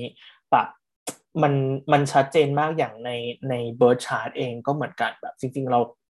เวลาคลาดคลาดเคลื่อนปุ๊บชาร์ตก็เปลี่ยนได้เหมือนกันหรือแบบเกิดคนละที่กันอย่างเงี้ยชาร์ตก็ไม่เหมือนกันแล้วอะไรเงี้ยครับเพราะฉะนั้นอันเนี้ยเป็นอันนึงที่ต้องต้อง consider นิดหนึ่งเวลาเวลาใช้ใช้ astrology chart ต่างๆใช่ค่ะ โอเค ทีนี้เลยอยากเมนชั่นสับเพิ่มเติมด้วยนะคะ อันเมื่อกี้สี่อันที่เราพูดถึงเนี่ย มันเป็นชาร์ตที่ขึ้นอยู่กับตัวตัว branch หรือตัวสาขาของของ astrology แต่ทีเนี้ยเรายังมีศัพท์เพื่อเอาเรียกชาร์ตรูปแบบอื่น ๆด้วย เช่น เรารู้จัก natal chart และ natal chart ก็คือชาร์ตโมเมนต์ที่เราเกิด อีกคำหนึ่งที่คิดว่าหลาย ๆ คนอาจจะเคยได้ยินบ้างแล้วค่ะ คือคำว่า transit chart หรือแบบ chart transit transit คือเป็นการเอาชาร์ตของแบบโมเมนต์โมเมนต์หนึ่งในในช่วงเวลาต่างๆ ได้หมดเลยทั้งอดีตอนาคตปัจจุบันอะไรเงี้ยแล้วเอาไปเทียบกับ natal chart คือเป็นการเอาชาร์ตของโมเมนต์ใดก็ได้มาเทียบกับชาร์ตโมเมนต์ที่เราเกิดอย่างเงี้ยค่ะมันมันมันมักจะเอาดูไปควบคู่กันเนาะ natal กับ transit ใช่ค่ะ อืมหรือคุณโคมีมีวิธีอธิบายคำว่า transit chartแบบอื่นไหมครับ ก็คืออย่างที่คุณตัวว่ามันเป็นแบบการมาดูเทียบดาว ในเบอร์ชาร์ตกับดาวนะ เวลานั้นๆ ที่เราอยากจะดูว่าทรานสิตมันมีอะไรเกิดขึ้น ซึ่งส่วนไหนจะดูทรานสิตเนี่ยคนเขาก็มักจะมาดูเทียบว่าแบบอะไรเป็นตัวกระตุ้นให้เกิดสถานการณ์ต่างๆ ที่เราอาจจะมองว่าแบบเออมันเป็นแบบจุดเปลี่ยนสำคัญของเราอะไรอย่างเงี้ยค่ะ หรือว่าถ้าแบบอย่าง everyday อะไรเงี้ยเราอาจจะดูว่าแบบโอเค วันนี้ transit มีอะไรบ้างมีอะไรที่ฉันต้องระวังตัวไหมหรืออะไรเงี้ยก็ได้เหมือนกันค่ะ อืม คือจริง transit อาจจะดูเดี่ยวๆเลยก็ได้เหมือนกันเนาะก็จะมีแบบ อย่างบางคนที่ อ่านอ่าน horoscope อะไรเงี้ย คนที่เขียน astrologer ที่เขียน horoscope ก็จะใช้ transit chart นี่แหละ เป็นการอ่านเป็นการตัวดูว่า โอเค วันนี้ดวงจันทร์อยู่ราศีนี้ เพราะฉะนั้น mood อาจจะเป็นรูปแบบแบบนี้อย่างเงี้ย ก็จะใช้เป็นตัว transit chart เนาะคุณโรอืมค่ะส่วนใหญ่เวลาคนพูดถึงทรานสิตอะก็จะพูดถึงว่าแบบดาวณขณะนี้ที่เขาพูดถึงอยู่เนี่ยแหละค่ะ มันก็แบบ จะเป็นคำว่าทรานสิตเลยอย่างอย่างโคเวลาพูดถึงก็เออวันนี้ทรานสิตมูนอยู่ตรงนี้นะก็คือพูดถึงณวันนั้นที่เราพูดถึงนะคะอืมเพราะว่าคำคำว่า transit มันแปลว่าแบบการเดินทางเนาะก็คือเหมือนเป็นการดูดูการเดินทางของดาวณขณะใดขณะหนึ่งนั่นเอง อาจจะพูดง่ายๆว่า natal chart อะเป็นการดูชาร์ตของโมเมนต์ที่เราเราเปลี่ยนวันเวลาไม่ได้มันคือ fix มาแล้ว แต่ transit chart เนี่ยเราจะดูเมื่อไหร่ก็ได้อืม เป็นเวลาที่แบบเคลื่อนที่ไปได้ตลอดเนาะอีกคำหนึ่งที่น่าสนใจก็คือ return chart ค่ะ ทีนี้ return chart มันก็คือ transit chart นั่นแหละ แต่เราโฟกัสดาวดวงใดดวงหนึ่งเนาะ return chart คือเป็นการโฟกัสชาร์ตนะขณะที่ดาวดวงไหนก็ได้อะมันย้อนกลับมาอยู่ตำแหน่งเดียวกับตอนที่เป็นใน natal chartอืมค่ะ อืมก็จะเรียกว่าเป็น return chart นะคะอันนี้คือเราใช้ได้กับหลายดาวเลยเนาะอย่างแบบ ทุกวันเกิดก็จะมีการอ่านแบบ solar return chart ก็คือชาร์ตตอนที่ดวงอาทิตย์วกกลับมาอยู่ตำแหน่งเดิมของเขาอะไรเงี้ยหรือบางทีก็จะมีคนอ่านแบบlunar return ก็มีเหมือนกันเนาะคุณโคคืออ่านช่วงที่ดวงจันทร์ย้อนกลับมาอยู่ตำแหน่งตอนที่เกิดอะไรเงี้ยฮะเราจะใช้เป็นคำว่า return หรือบางทีก็จะเป็นดาวที่อย่างอีกอันที่ค่อนข้าง popular ก็คือ Saturn return เนาะ ค่ะอืมก็อันนี้ก็เป็นอีกรูปแบบหนึ่งของชาร์ตเหมือนกันค่ะที่ก็คือ transit แหละ แต่เราเราโฟกัสแค่ดาวดวงเดียว อีกคำหนึ่งที่หลาย ๆ คนอาจจะเคยได้ยินบ้างค่ะ คือคำว่า progression chart อันนี้จะเป็นอีกขั้นหนึ่งของของ transit transit คือเราดูเป็นการเคลื่อนที่แบบหน่วยเวลาปกติอะแบบโอเค เราดูหนึ่งชั่วโมงข้างหน้า เราดูหนึ่งอาทิตย์ข้างหน้าอะไรเงี้ยแต่ progression มันจะไม่ไม่ ใช้คำว่าอะไรดี คุณพ่ออธิบาย progression ยังไงดีครับ progression ก็คือ การพูดยากเนาะพูดยากเนาะคือ progression ต้องบอกทุกคนก่อนว่ามันเป็นเทคนิคในการอ่านพยากรณ์เทคนิคหนึ่งนะคะ อย่างแบบอาจจะเริ่มต้นจากการอ่าน transit ก็เป็นเป็นการดูพยากรณ์ได้เหมือนกันดูว่าอนาคตจะเป็นยังไง progression ก็เป็นการพยากรณ์เหมือนกัน แต่เป็นขั้นกว่าแล้วก็มีหลายเทคนิคอีกเหมือนกัน แต่ เป็น feeling แบบว่า ถ้าเราจะดูตอนที่เราอายุ อันอันนึงที่ดูได้นะจะเรียกว่าเป็น secondary progression ค่ะคือดูว่า สมมุติเราจะดูช่วงชีวิตตอนเราอายุ 40 ว่าจะเป็นยังไงอะเขาจะไปดูหลังจากที่เราเกิด 40 วันนะคะว่าตำแหน่งดวงอาทิตย์หรือตำแหน่งดาวอื่น ๆ ในใน 40 วันหลังจากที่เราเกิดอะเป็นยังไงเขาก็จะเอาชาร์ตวันนั้นอะเอามาใช้กับตอนเราอายุ 40 ปีอย่างเงี้ยว่าว่าตอนที่เราอายุ 40 ปีอะจะ บ่งบอกอะไรได้บ้างไหม ใช่พูดง่ายๆก็คือเปลี่ยนการเคลื่อนที่ของดาวหลังจากเบอร์ชาร์ตของเราเปลี่ยนจากหน่วยเป็น วันเป็นปีแทนอะไรอย่างเงี้ยเอออะไรอย่างนั้นนะคะคือพูดง่ายๆคือ progression เนี่ยเป็นอีกหนึ่งเทคนิคในการพยากรณ์เนาะจริงๆมีหลายรูปแบบด้วยเนาะบางมีมีที่อาจจากดวงจันทร์ด้วยใช่ไหมคะคุณโคหรือแบบว่ามีเป็นแบบ solar arc progression อะไรเงี้ยคือมีหลายรูปแบบอีกเหมือนกันแต่รวมๆเขาจะใช้ชาร์ตพวกนั้นว่าเป็น progression chart อือใช่ค่ะ อืมแล้วก็อีกสองอันที่อยากแนะนำให้รู้จักค่ะ คือเป็น เอ่อ synastry chart กับ composite chart อันนี้ไม่ไม่ได้ดูเรื่องเวลาแล้ว เพราะว่าอันอันข้างบนสี่อันเนี่ย natal transit return progression เนี่ยจะเกี่ยวข้องกับเวลา เอาเวลามาเทียบกัน เอาโมเมนต์เกิดกับโมเมนต์อนาคตมาเทียบกันเนาะ แต่ว่า synastry กับ composite เนี่ยเป็นการดูชาร์ตทาง relationship เลยค่ะอันนี้สำหรับถ้าใครสนใจเรื่องแบบว่า การอ่าน relationship ของคนสองคนอะไรเงี้ยความสัมพันธ์ของคนนี้กับอีกคนนึงยังไงเนี่ยก็จะใช้เป็น synastry ไม่ก็ composite อือฮึค่ะ synastry ก็คือเป็นการเอาชาร์ตคนสองคนมาซ้อนทับกันเลยเนาะอันนี้ง่าย ๆ ก็คือแบบ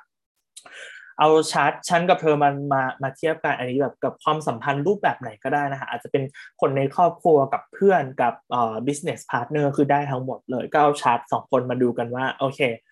ดวงอาทิตย์ของเราสองคนทรายกัน เพราะฉะนั้นน่าจะมีผลไปทางแบบนี้หรือแบบว่าดาวศุกร์ของฉันไปอยู่ในเฮาส์ที่ 10 ของเธออะไรเงี้ยมันจะส่งผลยังไง อันนี้คือการอ่าน synastry ค่ะ ส่วน composite อันนี้ advanced ขึ้นอีกนิดนึง คือ synastry เนี่ยเป็นการเอาชาร์ตสองคนมาอ่านไปพร้อมๆกันเนาะแต่ composite เนี่ยเป็นการเอาชาร์ตของคนสองคนมาชาร์ตเป็นมามาสร้างเป็นชาร์ตใหม่ค่ะอืมค่ะ อืมเป็นชาร์ตใหม่ด้วยการที่เราดูว่าเอาเอาแต่ละดาวมาดูเลยอะว่าดาวสองดวงของดาวสองคนอยู่ห่างกันประมาณไหน เราจะเอาจุดกึ่งกึ่งกลางเนี้ยมามาเป็นตัวดู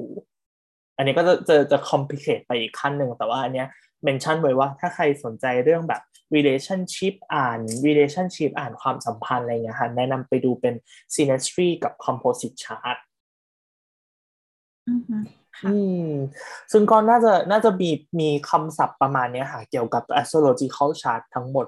คุณพ่อมีนึกถึงชาร์ตรูปแบบอื่นไหมคะอืมก็ไม่มีนะคะ ก็คิดว่าหลักๆน่าจะมีประมาณนี้ค่ะ อืม หลักๆที่ที่ใช้ใช้กันก็ประมาณนี้แหละที่แบบว่าสำคัญจริง ๆ เพราะว่านอกเหนือจากนี้ก็ดูดูไม่ไม่ไม่ได้มีอันไหนที่แบบ prominent แล้ว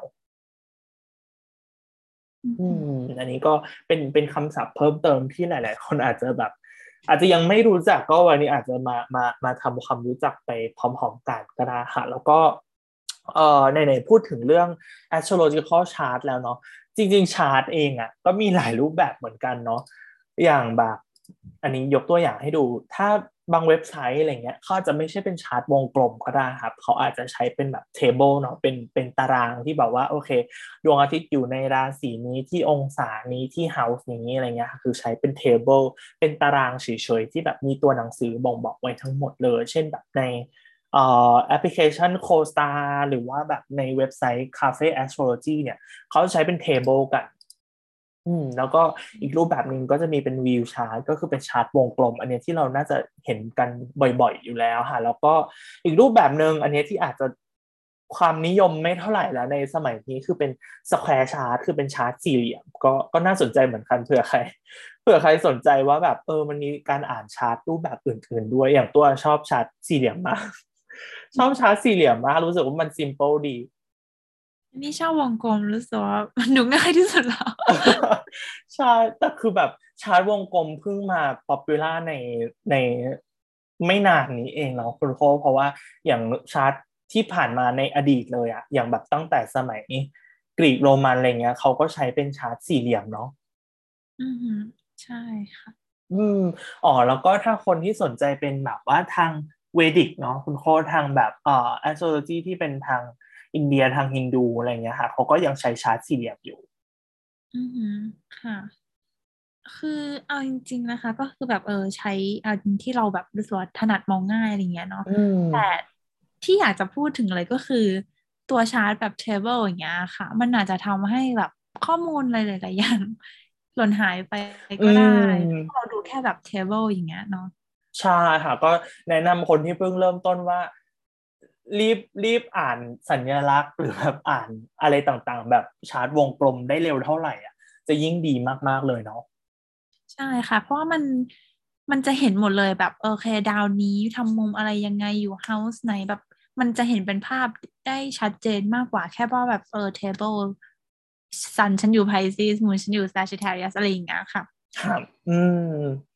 ใช่ค่ะ แล้วก็อีกอันนึงที่อยาก mention เมื่อกี้พูดถึงเป็นชาร์ตทาง Vedic เนาะของไทยเหมือนจะเป็นไฮบริดเนาะตัวรู้สึกว่าถ้าถ้าจำไม่ผิดชาร์ตแบบ astrology ที่เป็นโหราศาสตร์ไทยอะคือเป็นวงกลมแต่ข้างในอะจะมีมี layer แบบ square เนาะถ้าถ้าตัวจำไม่ผิดนะ เป็นเป็นแนวแนวนั้นอืมค่ะ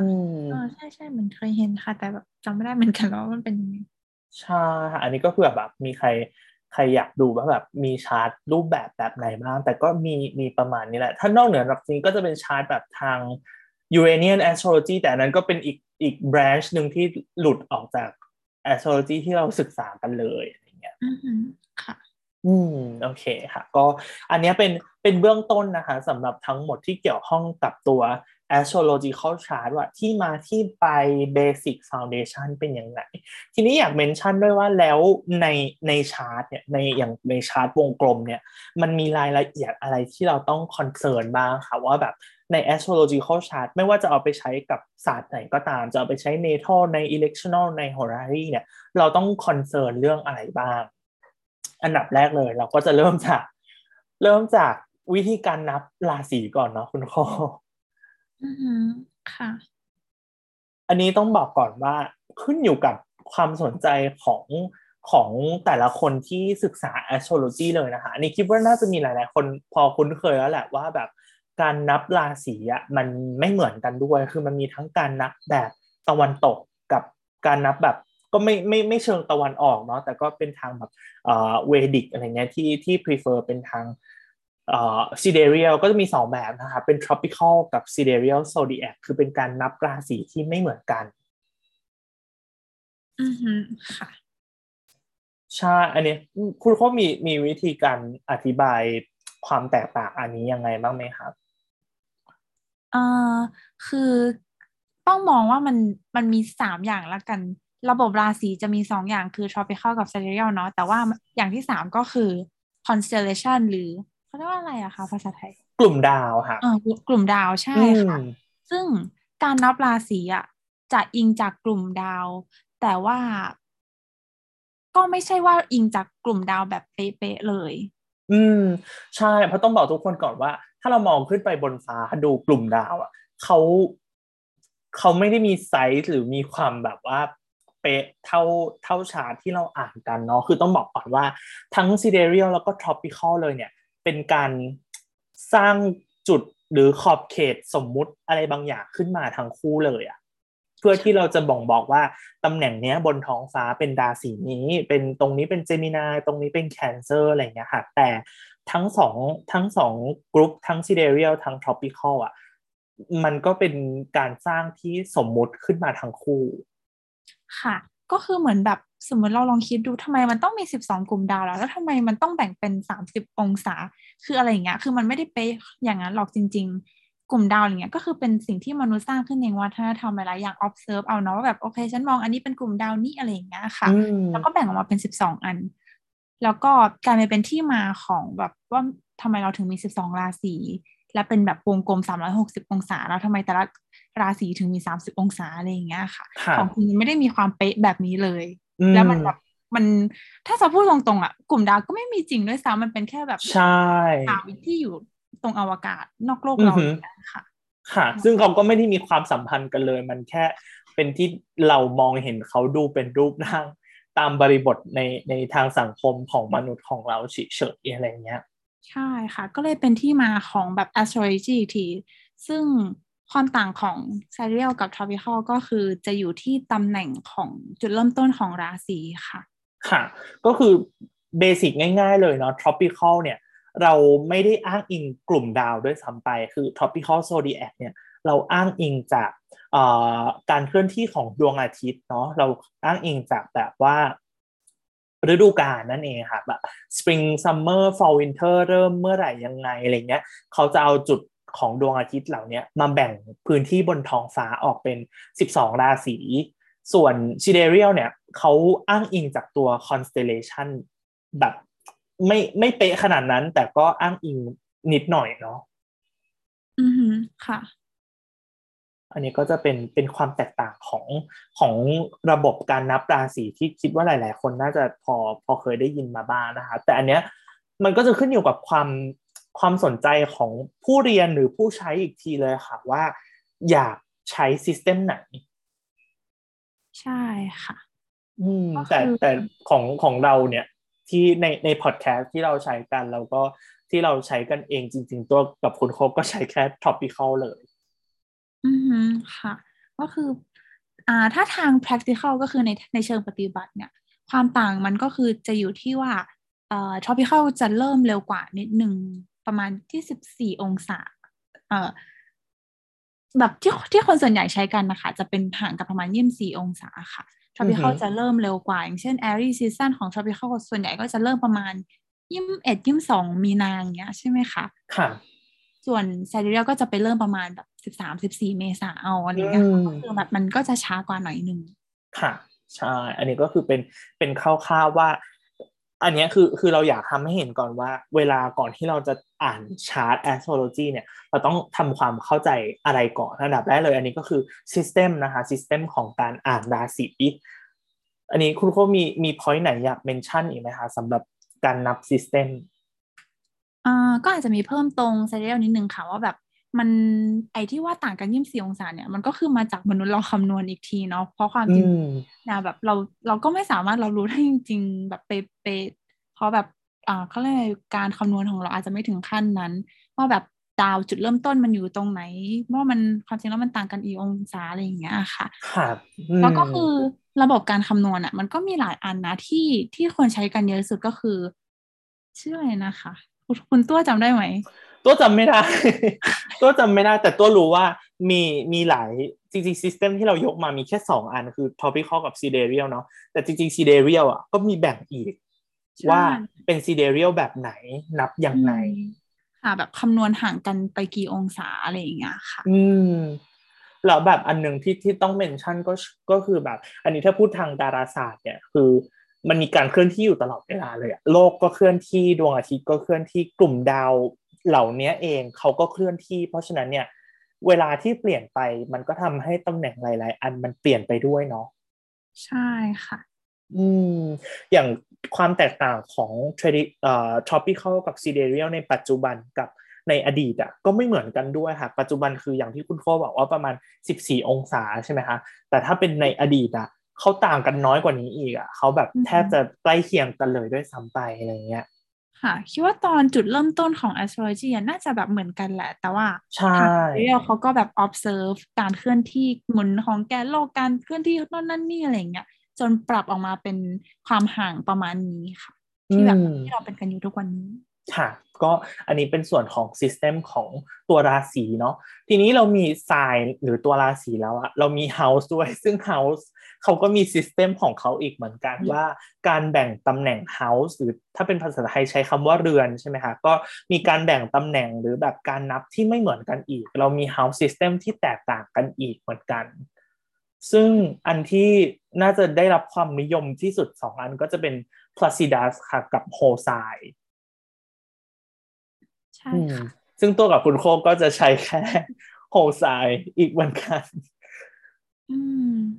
แต่คิดว่าคนคนส่วนมากอะ จะยังใช้ Placidus อยู่โดยเฉพาะคนที่เพิ่งเริ่มต้นอะไรเงี้ยค่ะ น่าจะยังคุ้นเคยกับ Placidus อยู่ เพราะว่า Placidus มักจะเป็นระบบค่าเริ่มต้นของเว็บไซต์ต่างๆอะไรเงี้ยเว็บไซต์ที่เอาไว้ดู birth chart อะมักจะใช้ Placidus กันหมดเลย ยกเว้นเราไปเปลี่ยน system เขาอะไรเงี้ยค่ะ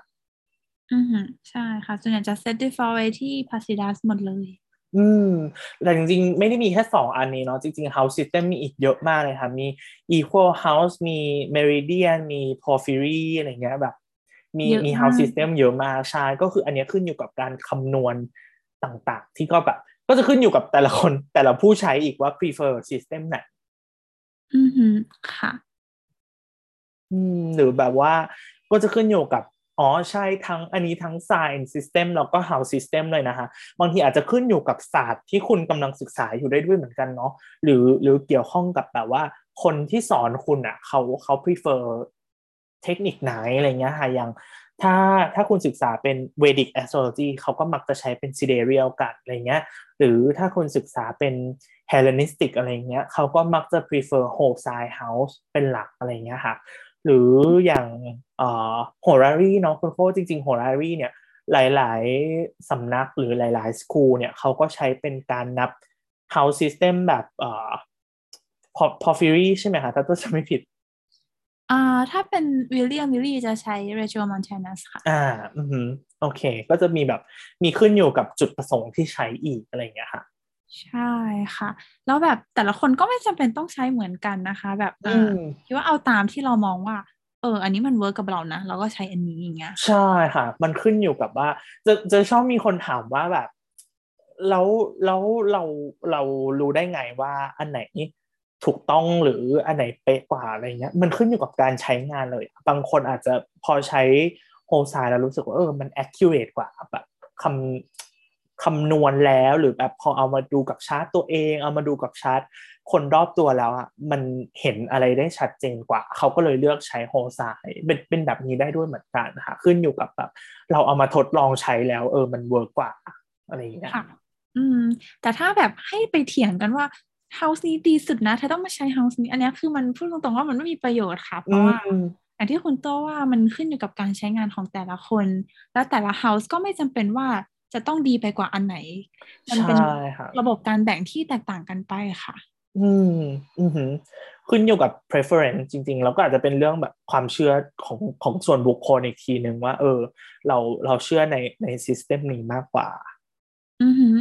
ค่ะ ส่วนถ้าพูดถึงแบบเอ่อการตีความ house system ต่างๆ อะไรอย่างเงี้ย มันก็อาจจะมีความต่างกันนิดนึงบ้าง นิดนึงตัวอย่างอือหือเช่น whole sign อะไรเงี้ย เราไม่ต้องมานั่งแยกเนาะว่าแบบ เออ sign ไหนราศีไหน มันจะมี intercepted house ไหมใช่ไหมคะ ที่แบบอืมหนึ่งราศีมีสองสาม house อะไรเงี้ยจะไม่ค่ะเกิดขึ้นกับ whole sign แน่นอนเพราะงั้นเนี่ยใช่งานตีความก็จะค่อนข้างตรงไปตรงมาเลยค่ะ อืมส่ก็วนถ้าขึ้นอยู่เป็นแบบกับแบบความยากง่ายอีกทีหนึ่งได้ด้วยอืมค่ะ ถ้าเป็นแบบ house system อื่นๆอะไรเงี้ยก็อาจจะมีว่าแบบ เออหนึ่งราศีมีสอง house หรือว่าหนึ่ง house คลุมไปเลยสี่ห้าราศีที่แบบอืม extreme มากๆอะไรเงี้ยนะคะ ก็อาจจะมีเป็นไปได้เหมือนกัน ใช่ค่ะ ก็จริงๆถ้าถามตัวตัวก็จะบอกทุกคนว่า เริ่มจากโฮไซง่ายที่สุด อือหือค่ะอืมโอเคค่ะ ก็อันนี้เป็นอันนี้พูดถึงตัว System Basic ก่อน ทีนี้อีกอันหนึ่งที่อยาก mention ด้วยคือแบบ แล้วแล้วนอกจากพวก System ถ้าเรามาดูเนื้อหาในในชาร์ตบ้างเนี่ย มีมีอะไรที่ต้องต้อง concern บ้างก็ basic ที่สุดเลยนะคะ ทุกชาร์ต ไม่ว่าจะเป็นด้วยจุดประสงค์อะไรเอาไปใช้งานสาขาไหนอะทุกชาร์ตจะต้องมี planet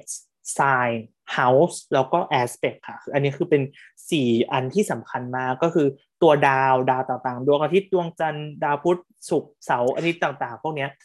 แล้วก็ sign ก็คือราศีตำแหน่งราศีแล้วก็อันนี้ก็ขึ้นอยู่กับว่าคุณใช้ tropical หรือ sidereal อันนี้ไม่เกี่ยวแต่แค่ต้องมีตำแหน่งราศีอืม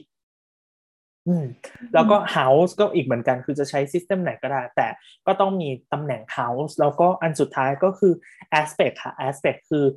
การทำมุมของดาวต่างๆ ของ planet ต่างๆ ว่าเขาทำมุมกันยังไงมีเอ่อดาวดวงนี้ square กับดวงนี้ ดาวดวงนี้ trine กับดวงนี้อะไรเงี้ยอันเนี้ยเป็น key information ของทุก astrological chart เลย ใช่ค่ะ อืมก็คือเป็นเป็นเบสิกเนาะแบบหลาย ๆ คนอาจจะเวลาเริ่มต้นอาจจะแบบ เอ้ยอยากรู้เกี่ยวกับแอสทรอยอยากรู้เกี่ยวกับหัวข้ออื่น ๆ อะไรเงี้ยแต่ถ้าถ้าถามเราสองคนเราก็จะมองว่าถ้าสี่หัวข้อ key information อันเนี้ยยังไม่แม่นอย่าเพิ่งแบบ branch out ไปอันอื่นดีกว่า เพราะว่าอันนี้คือเป็น key สำคัญ ถ้าอ่านสี่อันนี้ได้ปุ๊บก็ค่อย ค่อย branch ไปไป information ส่วนอื่น ๆ ใช่ค่ะ เพราะว่าอันเนี้ยมันคือแบบจุดที่ถือว่าเป็นพื้นฐานที่สุดแล้ว ไม่มีอะไรพื้นฐานไปกว่านี้แล้ว อืม เป็นใจความสำคัญของของ astrology เลยก็ว่าได้ ใช่ค่ะ อืม ทีนี้อันนี้คือเป็น key information เนาะแต่แน่นอนว่าเรามีข้อมูลเพิ่มเติมปลีกย่อยได้อีกเยอะเลยสำหรับใน birth chart ที่แบบเราสามารถไปหาเพิ่มเติมได้แบบบางเว็บไซต์เขาก็จะมี เป็นเป็นฟีเจอร์ที่แบบเราสามารถดูเพิ่มเติมได้ ซึ่งมีอะไรบ้างก็คืออย่างเช่นอันดับแรกเลยค่ะ อาจจะเป็น asteroid เนาะเพราะว่าไหนๆการอ่าน astrological chart คือเป็นการพยายามเอาวัตถุบนท้องฟ้ามามาอ่านในในชาร์ตของเราอะไรเงี้ยเราอาจจะเริ่มต้นจาก planets ก่อนแต่จริงๆ เรารู้อยู่แล้วแหละว่ามันมี planets มีมีวัตถุอีกเยอะมากบนท้องฟ้าที่ เราก็ไม่รู้เหมือนกันว่ามันจะมีความหมายอะไร กับตัวเราหรือกับชาร์ตของเราไหม ซึ่งอันอันอันอันแรกเลยที่อยากพูดถึงก็คือพวกแอสตรอยนั่นเองค่ะคือเป็นดาวเคราะห์น้อย อุกกาบาตดาวหางอะไรพวกนี้ด้วยเหมือนกันเนาะคุณพ่ออืมค่ะ ซึ่งก็มีเยอะเต็มไปหมดเลย ใช่มีเป็นแบบเป็นพันพันหมื่นหมื่นดาวเลยจริงค่ะ อืมก็ก็จะเป็นอันหนึ่งที่ บางคนอาจจะสนใจแล้วแบบเอาไปศึกษาต่อไปไปศึกษาเฉพาะทางต่อได้ด้วยนะคะสำหรับพวกแอสทรอยอืมอันถัดมาค่ะคือเป็นลอตอันนี้ให้ให้คุณโคให้คุณโคอธิบายดีกว่าว่าลอตคืออะไร ค่ะ lots หรือก็คือ parts หรือก็คือ Arabic lots Arabic parts นะคะ คนจะเรียกกันแบบนี้อือฮึหลักๆมันคือจุดคำนวณค่ะ คำนวณจากดาว แล้วก็จากมุมต่างๆ ในชาร์ตของเรา แล้วก็ให้ได้ผลลัพธ์ขึ้นมาว่าแบบโอเค มันเป็นจุดตรงนี้ของชาร์ตเนี้ยค่ะ อือหือ อืม ที่คนเห็นกันบ่อยๆ ทุกคนน่าจะรู้จักน่าจะเป็น Lord of Fortune เพราะว่าชาร์ตส่วนใหญ่ชอบมีให้เห็นอยู่แล้ว Lord of Fortune นะคะ ก็คือค่ะมาจากการคำนวณนั่นแหละค่ะ ascendant sun moon หรือ moon sun อะไรเงี้ยแล้วแต่ค่ะว่าวันกลางคืนอะไรอย่างนี้ด้วยค่ะ อือหือแต่จริงๆคือมีล็อตอีกแบบ เยอะมากไม่รู้จบเลยเนาะเป็นล็อตที่เขาเขาเราเราเอาตำแหน่งดาวมาคำนวณเพิ่มอีกทีแบบมีทั้งแบบ lots of marriage lot lot of father mother อะไรอย่างงี้ยังมีเลยเนาะใช่มีเยอะมาก ๆ แล้วก็คือมันเป็นเทคนิคที่ส่วนตัวโฟร์มองนะคะว่าใน modern อะแทบไม่แตะเลย แต่ว่าใน traditional หรือว่าแบบอ่าสายที่มันเก่าๆหน่อย medieval หรืออะไรอย่างเงี้ยค่ะ ให้ความสำคัญมาก ๆ เลยค่ะ อืม มันจะเป็น feel แบบว่า การการหาความหมายของล็อตอันหนึ่งขึ้นมา คือเป็นการเอาความหมายของดาว มาผสมกันด้วยใช่ไหมคะคุณโฟร์อืมใช่ค่ะตัวอย่างง่ายๆอย่าง fortune เนาะที่เราทุกคนน่าจะเคยได้ยินกันมาบ้าง fortune ก็คือหมายถึงตรงตัวก็ fortune ได้ด้วย หรือหมายถึงร่างกายของเราได้ด้วยค่ะ เพราะว่าหลักๆ fortune มันคือการ นับตำแหน่งจากซันไปมูนซึ่งมูนคือร่างกายของเราหรืออะไรเงี้ยค่ะ มันคือแบบการหาความหมายจากตำแหน่งของดวงดาวด้วยอีกทีแล้วก็มาคำนวณเป็นจุดอะไรอย่างนี้ค่ะ อืมมีอันหนึ่งที่ที่ตัวเคยได้ยินคือ ถ้าเป็นไม่แน่ใจว่าคือ lots of eros หรือเปล่าที่เป็นวีนัสกับเอ่อมารสไหมคะถ้าตัวจะไม่ผิด จำไม่ได้แล้วเหมือนกันจำไม่ได้แล้วเหมือนกันเนาะแบบไม่ไม่ค่อยได้ใช้แต่ก็ก็จะเป็นการการเอาอะไรอย่างนี้แหละคือเอาตำแหน่งของดาวสองดาวมาประกอบกันอะไรเงี้ยหรือแบบ lots of career ถ้าถ้าตัวจะไม่ผิดเป็นแบบเอา Saturn กับ Moon มั้งถ้าจะไม่ผิดอันนี้แบบตัวก็ไม่ไม่ไม่ค่อยได้ใช้เหมือนกันอะไรเงี้ยอันนี้จะเป็นการใช้ lots คือเป็นตำแหน่งสมมุติเนาะเป็นเป็นตำแหน่งที่คำนวณขึ้นมาจากจากเบสิกคือ planets ที่เรามีอยู่แล้วอีกทีหนึ่ง ใช่ค่ะ ซึ่งก็แบบความหมายต่างๆ ก็จะ derive มาจาก planets เลยค่ะ อืม อีกอันที่คล้ายกันเนาะ mid point ใช่ไหมคะ mid point ก็คล้ายๆกับ lot เหมือนกัน ก็คือเป็นการหาแบบ mid point คือจุดกึ่งกลาง เอาจุดกึ่งกลางของดาวสองดวงอะไรเงี้ย ก็เป็นตำแหน่งที่อาจจะมีนัยยะสำคัญอะไรบางอย่างได้ด้วย อือหือค่ะอืมอันนี้คล้ายๆกันเนาะคุณโฟ lots กับ mid point จริงๆ lots บางอันก็เป็น mid point เหมือนกัน อืมเป็นเป็นจุดคำนวณเหมือนกันค่ะเนาะอืมใช่ค่ะ อีกอันที่เราใช้ได้ก็จะเป็น Centaurs Centaur คือคล้ายๆ ก็คือ asteroid แหละ แต่แต่เป็นประเภทของของวัตถุรูปแบบหนึ่งอันที่ popular มากๆ ก็คือ Chiron เนาะที่เราอาจจะเคยเห็นกันบ้าง ค่ะ ใช่ซึ่งเอาจริง centaurs ก็มีเยอะมาก แบบมีหลาย asteroid เลยที่เป็น centaurs นะแต่ ส่วนใหญ่ก็จะใช้เป็น Chiron กันหลักๆค่ะ อืม Chiron แบบค่อนข้าง popular ที่สุดอืมแล้วก็อีกอันหนึ่งที่ที่เราน่าจะเห็นกันบ้างอีกเหมือนกันก็คือ node ค่ะ ก็คือ moon node แบบ north node south node แล้วก็จะมีทั้ง mean node กับ true node อีกอะไรเงี้ยอันนี้ก็เป็น additional information อีกอีกอันหนึ่งเหมือนกัน อือหือค่ะซึ่งก็เป็นตำแหน่งสมมุติอีกเหมือนกันเนาะคุณหมอ เป็นเป็นตำแหน่งที่ไม่มีอยู่จริงอะแต่เป็นตำแหน่งที่เกิดมาจากการคำนวณตำแหน่งของดวงจันทร์กับดวงอาทิตย์อีกที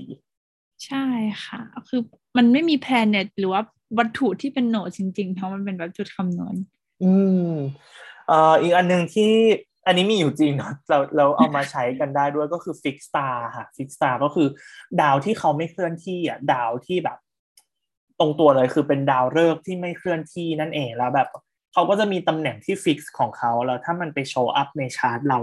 แล้วไปเกี่ยวข้องกับ personal planets หรือไปเกี่ยวข้องกับ ascendant ของเราอะไรเงี้ย มันก็อาจจะมีนัยยะสำคัญได้ด้วยเหมือนกัน อืมค่ะ เพราะ fixed stars เนี่ยคือก็จะมีความหมายแล้วก็มีเนเจอร์เป็นดาวดีดาวแย่อะไรเงี้ยแตกต่างกันไปค่ะ อืมซึ่งมีเยอะมากๆเหมือนกัน ใช่มีเยอะมาก แล้วก็แบบหลัก ๆ เหมือนจะนับกันมันยี่สามไหมคะหรือหรือเท่าไหร่จะจะมีที่เขาใช้กันบ่อยๆ ประมาณยี่สิบกว่าๆเนาะค่ะ อืมมีแบบอันที่ชื่อหลายๆคนอาจจะเคยได้ยินเช่นแบบ Betelgeuse อะไรเงี้ยที่ที่เป็นดาวทางทางดาราศาสตร์อาจจะเคยได้ยินกันทาง astrology ก็เอามาใช้ด้วยเหมือนกันอะไรเงี้ยค่ะมีแบบว่าเอาโกเนาะถ้าถ้าถ้าเป็นดาวที่อาจจะมีความหมายทาง negative หน่อยอะไรเงี้ย อืมค่ะใช่ค่ะ แล้วก็อันถัดมาที่อยากเมนชั่นก็จะเป็น aspect pattern เนาะเมื่อกี้เรามีเมนชั่น aspect แล้วว่าว่าเป็นส่วนหนึ่งใน key information ของในชาร์ตของเรา ทีนี้ถ้าเราดูอีกขั้นหนึ่งเนี่ย โดยเฉพาะยิ่งทาง modern astrology หน่อยเนาะคุณโฟร์ที่มีการอ่าน aspect pattern เยอะเหมือนกัน อืมค่ะ ใช่ เป็นการดูว่าตำแหน่งดาวในชาร์ตของเราอะค่ะมันทำเป็นรูปทรงรูปร่างอะไรหรือเปล่า เช่น ชาร์ตของคนนี้มีดาวไปกระจุกอยู่ในในราศีนี้ราศีเดียวอะไรเงี้ย หรือมีชาร์ตคนหนึ่งที่แบบดาวเขาทำมุมเป็นรูปสามเหลี่ยมในชาร์ตเป็นแบบ grand trine แบบเป๊ะๆเลยอะไรเงี้ย ก็อาจจะมีนัยยะสำคัญอะไรบางอย่างที่เราเอามาตีค่าได้อะไรเงี้ยอันนี้คือเป็นส่วนของ aspect pattern ค่ะค่ะ ซึ่งมันก็มาจาก aspect อีกทีเนาะแต่แค่มันจะเป็นแบบดูให้เป็นภาพรวมมากขึ้นค่ะ อืมใช่ค่ะก็อันนี้เป็นคร่าวๆสำหรับ additional information เป็นข้อมูลแยกย่อย หรือเป็นดีเทลแยกย่อยที่เราเอาสามารถเอามาใช้ในการอ่านชาร์ตของเราได้ด้วย ซึ่งมันก็ไม่ได้นิยมกับทุกอันเนาะแบบอย่างเอ่อโหรารีอย่างเงี้ยไม่ไม่ได้ใช้พวกนี้เลยอืมค่ะ จริง อืมพวกนี้ก็อาจจะใช้ในแบบ natal chart มากเป็นพิเศษอะไรเงี้ยค่ะ เพราะว่าแบบมันเพิ่ม information ในการ อ่านชาร์ตของบุคคลได้มากขึ้นอะไรเงี้ย จริง ๆ มีอีกเยอะเลยเนาะแบบข้อจริงๆข้อมูลที่เราสามารถเอามาอ่านบนในชาร์ตของเราอะ มีอีกเยอะมากบางคนอาจจะเคยได้ยินคำว่า parallels อะไรเงี้ย หรือมีอะไรกันต้นพยายามหนึ่งคุณเขามีมีเทคนิคอะไรอื่นที่น่าสนใจไหมครับก็ parallel ซึ่งก็คล้ายๆกับ anti-share ใช่ไหมคะ อืมแล้วก็จะมีไอ้นั่นคุณตัว ตัวเลยค่ะเทมเรียที่มันเป็นแบบอ่าการคำนวณอะไรก็ไม่รู้แบบยิบโย่อยมาก ใช่ค่ะ อืม หรือแบบอ๋ออีกอันหนึ่งที่บางเว็บไซต์อาจจะตั้งเป็น default ก็คือ vertex ใช่ไหมครับ อืม ค่ะ อืมอืใช่มหรืออะไรกัน lilith อะไรเงี้ย อืม dark moon dark moon ก็ก็มีใช้ได้ด้วยเหมือนกัน อันนี้ก็จะเป็นพวก additional information ที่ เอาจริงๆเราไม่ได้ไม่ได้คอนเซิร์นขนาดนั้นอย่างคุณโคก็จะใช้แค่ lots เนาะแต่อย่างตัวก็ไม่ไม่ไม่ค่อยได้ใช้เลยพวกนี้ ค่ะ อือืมมก็ใช้ความจริงก็เคยใช้ asteroid ด้วย ก็ซึ่งก็ยังใช้อยู่ แต่ก็แบบ ก็ก็แล้วแต่ว่าแบบเออ เราอารมณ์ไหนอยากใช้อะไร อืม ใช่หรือแบบอย่างตัวก็จะมีสนใจมีพอยบ้างเหมือนกันแบบก็ดูก็ดูน่าสนใจอย่างเงี้ยซึ่งอันเนี้ยไม่ไม่พวกพวกกลีกย่อยพวกเนี้ยครับก็จะขึ้นอยู่กับ astrologer แต่ละคนเลยว่า มี preference มีความชอบในด้านไหนก็เลยเอามาใช้ในการอ่านเพิ่มเติมด้วย คือทุกอย่างทุก information ต่างๆ เหล่าเนี้ยอืมมันขึ้นอยู่กับ astrologer เลยว่า ใช้คำว่าอะไรดี prefer ที่จะ interpret ข้อมูลยังไง อือฮึค่ะ อืมโอเค อันนี้ก็จะเป็นแบบว่า ข้อมูลเบื้องต้นนะคะสำหรับตัว astrological chart ว่าเราเราเริ่มต้นยังไงที่มาที่ไปวิธีการอ่านวิธีการฟอร์มตัวชาร์ตเนี่ยมันมาจากไหน ทีนี้เราเราอยากพูดถึงแบบพวกคำถามที่น่าสนใจกันบ้าง เวลเวลาเราเริ่มต้นกับ astrology อะต้องคิดว่าทุกคนก็จะมีคำถามมีความแบบ ใช้คำว่าอะไรอะเป็น bias หรือเป็นแบบว่า ใช้คำว่าอะไรดี ตั้งแง่กับ astrology ก่อนว่าอ้าวแล้วแล้วถ้ามาเจอเคสแบบเนี้ย มันจะ work จริงเหรออะไรเงี้ยค่ะ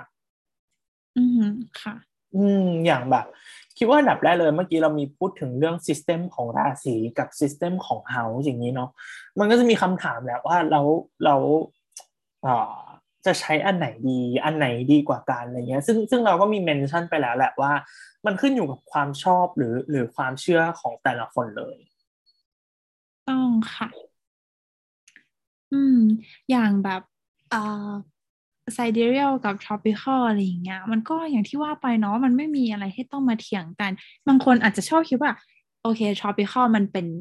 มันเป็นแบบภายนอกของเราไซเดเรียลคือตัวเราที่แท้จริงหรืออะไรเงี้ยที่มันที่มันมาจากแบบ popular astrology มันมันที่แบบเห็นกันเป็นใมิสที่เขาสร้างขึ้นมาเนาะใช่ค่ะ อืมอืมเอาจริงๆมันก็เป็นแค่แบบระบบสองระบบเราดูพร้อมกันไปด้วยก็ได้ จะดูสองชาร์ตก็ได้ จะดูแยกกันใดอันหนึงก็ได้จะยังไงอะไรก็ได้ก็คือ แล้วแต่เราแล้วก็มันไม่มีอันไหนที่ต้องมาเถียงกันว่า อันนี้มันดีกว่านี้มันแย่กว่าอย่างไม่จำเป็นค่ะมันมันแค่เป็นสองระบบที่แตกต่างกันไป และสามารถนำไปสู่คำตอบที่เดียวกันได้หรือว่าแบบการช่วยเหลือคนตามแบบ birth chart นั้น ๆ ได้เหมือนกันเนี่ยค่ะค่ะ คือแบบ system ที่แตกต่างกันอะมันมัน coexist ไปด้วยกันได้อะแต่แบบอืม astrologer หลายคนจะเป็น feel แบบว่า ใช้คำว่าอะไรดี อันหนึงดีกว่าอีกอันหนึ่งอันหนึ่งคือแบบ absolute best เลยอะไรเงี้ย เป็นอันที่แบบดีแล้วอันอื่นคือไม่ไม่ matters เลย ซึ่งตัวรู้สึกว่ามัน ค่อนข้างค่อนข้าง nonsense นิดนึงอะว่าแบบทำไมเรา coexist ไปด้วยกันไม่ได้แบบทั้งทงที่มันก็มี astrologer ที่ success จากการใช้ใช้ทั้งสอง system อะไรเงี้ย มี astrologer ที่ใช้ sidereal แล้ว success ก็มี astrologer ที่ใช้ tropical แล้ว success ก็มี เพราะฉะนั้นเราสามารถ coexist ไปด้วยกันได้ อือฮึใช่ค่ะ อืมฮึอันเนี้ยเป็นเป็นคำถามแรกที่ที่น่าจะเกิดขึ้นกับหลาย ๆ คนที่เริ่มศึกษาอะไรเงี้ยค่ะอย่างแบบอย่างหรือหรือบน Twitter เองอะไรเงี้ย โดยเฉพาะในไทยเรามีทั้งแบบแอคเคาท์โหราศาสตร์ที่แบบ ทุกทั้งคนจะไทแบบยทั้งตะวันตกอะไรอย่างเอเงี้ยออะไรอย่างนั้นอะแล้วทุกคนก็อาจจะงงว่าทำไมอันนี้กับอันนี้ไม่เหมือนกันอะไรเงี้ย ซึ่งอันเนี้ยก็จะขึ้นอยู่กับแต่ละคนเลยค่ะว่า prefer อันไหน หรือรู้สึกว่าอันไหน accurate กว่ากัน ใช่ค่ะ ซึ่งพอมันมีความต่างกันของจุดเริ่มต้นของราศีเนี่ยคือเอ่อ ราศีส่วนใหญ่ก็จะมีความต่างกัน ซึ่งถ้าใครสนใจก็ไปลองเช็คดูก็ได้นะว่าแบบเออ sidereal chart ของเราเป็นยังไง tropical ของเราเป็นยังไง มีความอืมต่างอะไรยังไงอะไรอย่างเงี้ยค่ะ มันก็ไปดูได้แล้วก็แบบสามารถตีความได้จากทั้งสองชาร์ตคือแล้วแต่เราเลยอะค่ะ ค่ะ อือหือใช่ค่ะ ทีนี้คำถามถัดมาคิดว่าน่าสนใจเหมือนกันเป็นคำถามที่ทุกคนแบบ เอาทีนี้เป็นเป็นคำถามที่ตัวก็ถามตัวเองก่อนจะก่อนจะเข้ามาศึกษา astrology จริง ๆ จังๆเหมือนกันเพราะว่าแบบก่อนเริ่มต้นเลยนะ ก่อนจะรู้ว่าจริง ๆ ไม่ได้มีแค่ซันไซน์คิดว่าคำถามแรกที่ทุกคนถามคือ astrology ดูเป็นศาสตร์ที่แบ่งคนออกเป็นสิบสองกลุ่ม ซึ่งมันไม่จริงเลยเนาะเพราะว่าอันนั้นอะคือเราดูแค่ซันไซน์เลยใช่ค่ะ แล้วนี่คือเป็นผลลัพธ์ของแบบ pop astrology อืม เป็นผลลัพธ์ของ astrology ในช่วงแบบ ไม่ถึงร้อยปีที่ผ่านมานี้เองเนาะที่ทำให้คนเชื่อแบบนั้น ใช่ค่ะ ความจริงอะมันต้องดูทั้งชาร์ตแล้วถ้าเราดูในเบอร์ชาร์ตวงกลมเราก็จะเห็นเองว่า มันก็มีทั้งสิบสองราศีอยู่ในนั้นขึ้นอยู่กับว่า ดาวส่วนใหญ่ไปตกอยู่ตรงไหน มีมุมตรงไหนที่อาจจะทำให้แบบ energy ของราศีนั้นๆ เนี่ย เพิ่มขึ้นมาได้อะค่ะ อืม ทีนี้มันก็เลยเป็นเป็นคำถามต่อเนื่องมาว่าแบบ ถ้าอย่างนั้น คนที่เกิดวันเดียวกันอย่างเงี้ยแปลว่าจะมีชาร์ตหรือมีผลลัพธ์เหมือนกันได้ไหมหรือเกิดในชั่วโมงเดียวกัน หรือโดยเฉพาะคำถามที่เกิดขึ้นเลยคือ twins ก็คือคนที่เป็นฝาแฝดกันอย่างเงี้ยชาร์ตแบบใกล้เคียงกันมากๆอะไรเงี้ยค่ะทุกคนจะชอบตั้งคำถามว่าแปลว่าคนที่เป็นฝาแฝดอะจะต้องมีมีชะตากรรมไปทางเดียวกัน มีรูปแบบชีวิต หรือมี personality เหมือนกันเสมอไปหรือเปล่า อันนี้เราเริ่มตอบจากจากอันไหนก่อนดีครับคุณโคต้อง เริ่มเริ่มจาก twins ไหมคะหรือว่าไง ได้ตัวว่า twins อะน่าน่าสนใจคือเราสามารถมองได้สองแบบเนาะคุณโคว่า คือคือถามว่าเขาสามารถมีมีชะตากรรมเหมือนกันได้ไหม โดยเฉพาะเคสถ้าแบบเป็น twins ที่เกิดห่างกันแบบแป๊บเดียวอะไรเงี้ยหนึ่งนาทีสองนาทีอะไรเงี้ยค่ะแล้วชาร์ตเขาอาจจะแบบแทบไม่ต่างกันเลย อันเนี้ย มันน่าสนใจตรงที่มันไม่จำเป็นเนาะเพราะว่าชีวิตของเราเราก็มีฟรีวิวของเราเอง ไปจนถึงจริงๆ แม้จะเป็นทวินแม้จะเป็นแฝดกันนะ upbringing หรือการ environment การเติบโตบางทีมันไม่ได้เหมือนกันเสมอไปอืมใช่อืมแบบ situation ในชีวิตของคนสองคนแม้จะเป็นแฝดกันก็ตามมันไม่ได้ไปในทิศทางเดียวกันเสมอไป แต่ถามว่ามันมีความเป็นไปได้ไหมว่า แฝดที่แบบเกิดห่างกันแป๊บเดียวจะมี direction ชีวิตมีสตากรรมไปในทิศทางเดียวกันก็เป็นไปได้อีกเหมือนกัน อืมใช่ค่ะ อืม แบบตัวเคยเจอเหมือนกันทวินที่แบบ ทุกอย่างเหมือนกันเลยอะ ก็ก็ อาจจะเป็นเคสแบบนี้ก็ได้ แต่แฝดที่ไม่เหมือนกันเลย ก็ก็เป็นไปได้อีกเหมือนกัน ก็ต้องมาดูที่ชาร์ตแหละว่าเขาเกิดห่างกันขนาดไหน เพราะว่าอย่างนี้ถ้าตอบคำถามเกิดในวันเดียวกันเกิดในชั่วโมงเดียวกันไปด้วยเลยนะคะ คือจริงๆ แค่เกิดห่างกันแค่ไม่กี่นาทีเนี่ยตำแหน่งบางตำแหน่งก็เปลี่ยนได้แล้ว เช่น ascendant อย่างนี้เนาะคุณโค้คือแบบ ไม่กี่นาทีเขาก็ย้าย องศาแล้วอะไรเงี้ย ซึ่งย้ายองศาเนี่ย ถ้าเราดูละเอียดขึ้นไปนอกจากตัวราศีไปไปดูแบบว่า terms หรือว่า decans อะไรเงี้ยเขาก็เปลี่ยนแล้วเหมือนกัน อืมใช่ค่ะ ก็ยังไม่นับว่าแบบ อ่า อย่างที่เราพูดถึงไปเนาะเทคนิคต่างๆ พวกการคำนวณ lots Arabic pass อะไรพวกเนี้ย มันก็แตกต่างกันไปแน่นอนถ้า ascendant ต่าง อืมค่ะ แบบมันมันมันเป็นโดมิโนกันไปหมดเลยอะอันนึงอันนึงเปลี่ยนปุ๊บมันก็เปลี่ยนทั้งชาร์ตมันก็ทำให้ชาร์ตของคนสองคนเนี้ยไม่เหมือนกันแล้วอะค่ะ ยิ่งถ้าเกิดในวันเดียวกันเนี่ย แบบไม่มีทางเลยถ้าถ้าจะแบบมีมี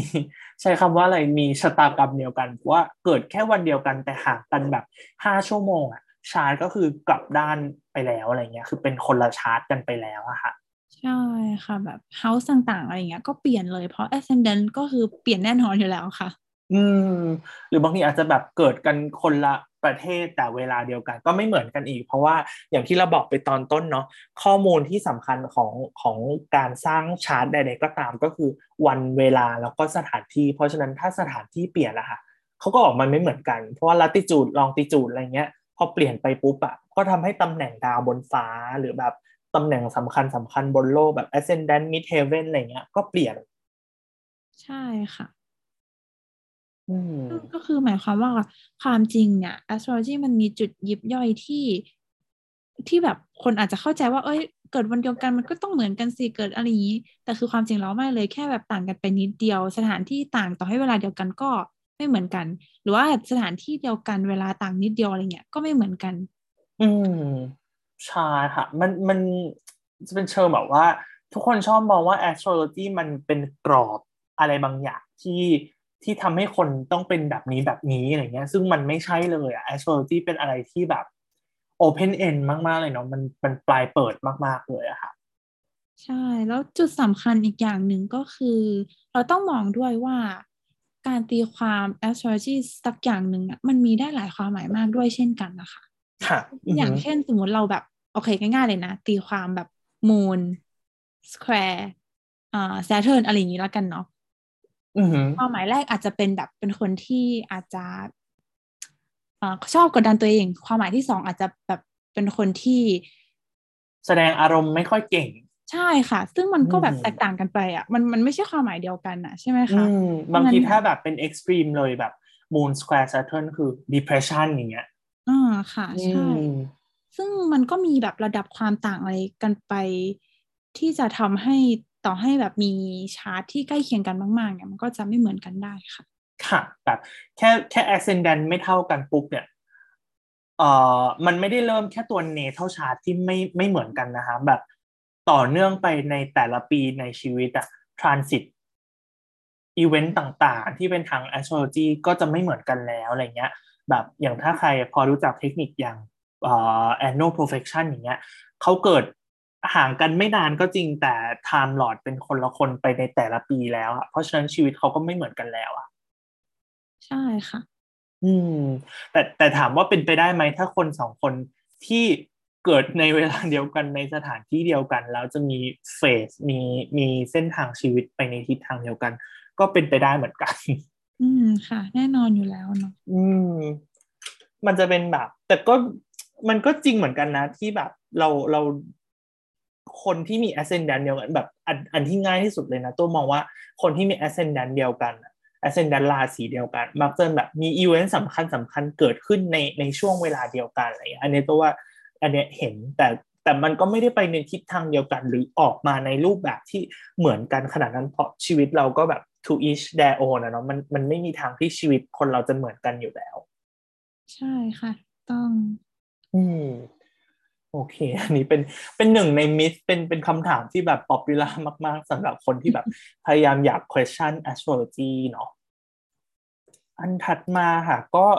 อันหนึงที่น่าสนใจก็คือมักจะมีแบบเมื่อกี้เราบอกไปแล้วว่า ข้อมูลที่สำคัญที่ต้องการในในการเวลาอ่านชาร์ตหรือสร้างชาร์ตคือวันเวลาสถานที่เนาะทีนี้เคสที่เจอได้บ่อยมากเลยคือคนที่ไม่รู้เวลาเกิดตัวเอง คนที่แบบเราเราไม่รู้เวลาเกิด ไม่รู้ว่าตอนตอนเกิดแบบอาจจะไม่มีด็อกิวเมนต์ไม่มีแบบเอ่อ อะไรอะสูติบัตรไม่ได้ระบุเวลาไว้อะไรเงี้ย เราจะทำยังไง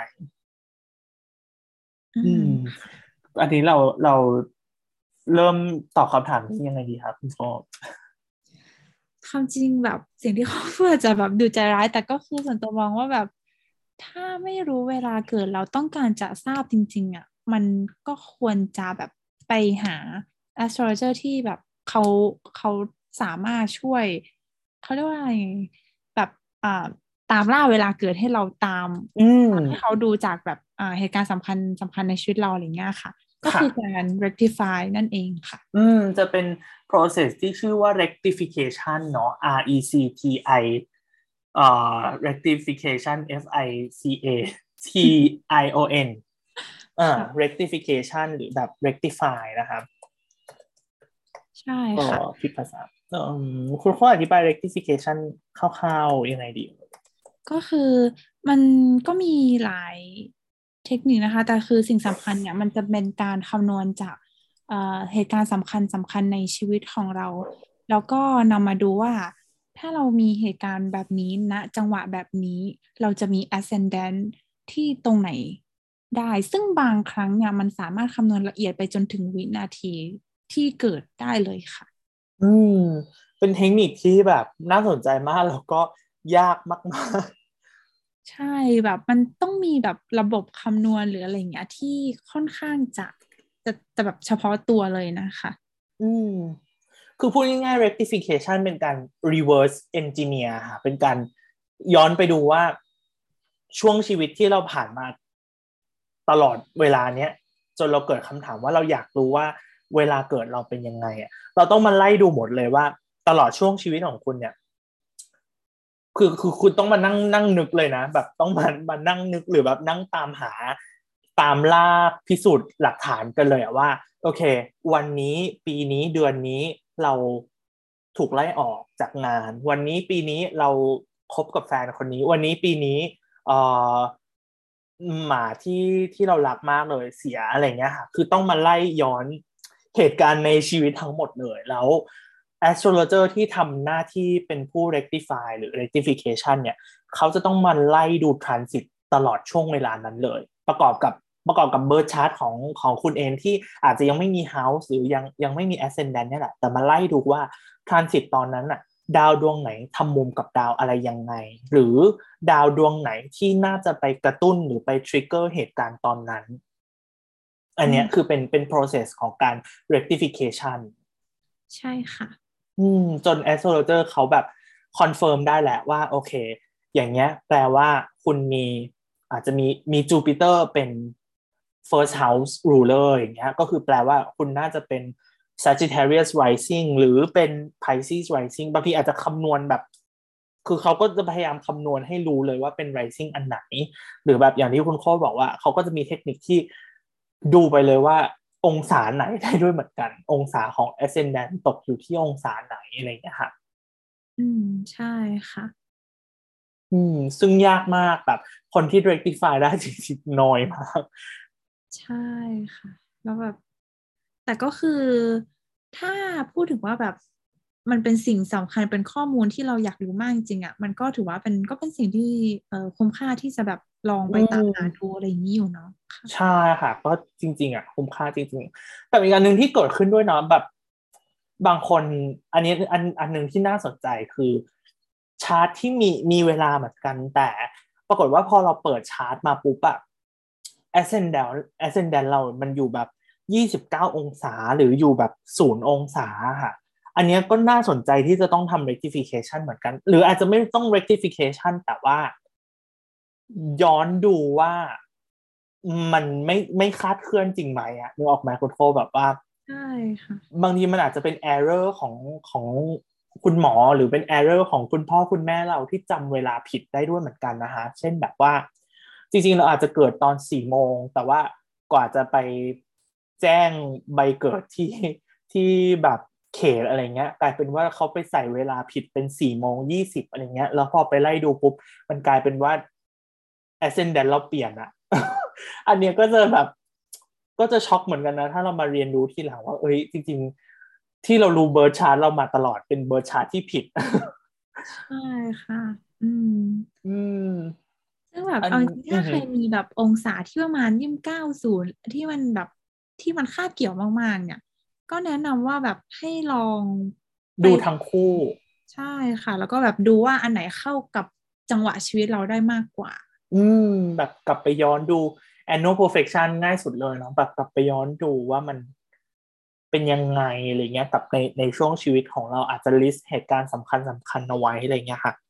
เหตุการณ์สำคัญอันนี้ก็น่าสนใจไปอีกนะว่า ต้องดูอันที่มันเอฟเฟกเราจริง ๆ ด้วยนะคะ แบบว่า บางอันมันอาจจะเป็นเหตุการณ์ที่มันเป็น default ของชีวิตเราอะเช่น แน่นอนทุกคนต้องจบอ่าจบมหาลัยตอนอายุประมาณนี้หรือแบบจบ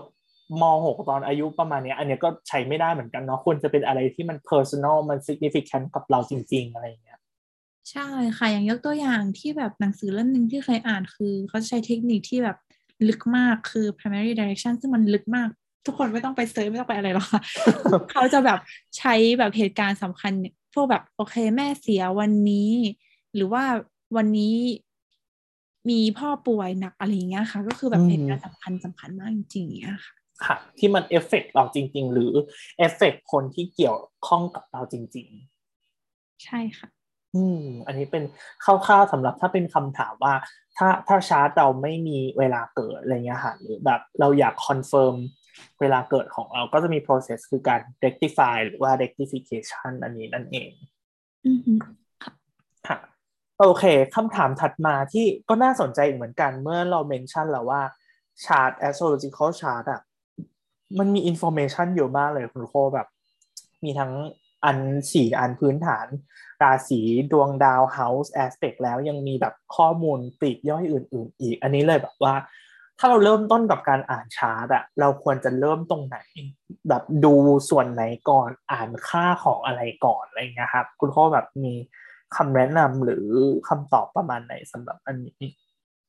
ควาจริงเขาจะค่อนข้างดู เพราะว่าเป็นสาย traditional ด้วยค่ะ ก็เลยแบบดูที่ quality ของ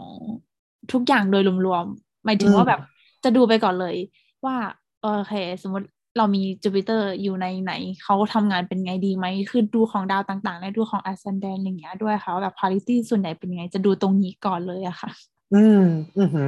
ซึ่งอันเนี้ยคำถามคำตอบของคำถามเนี้ยมันก็ค่อนข้างปลายเปิดมากๆเลยเนาะว่าแบบ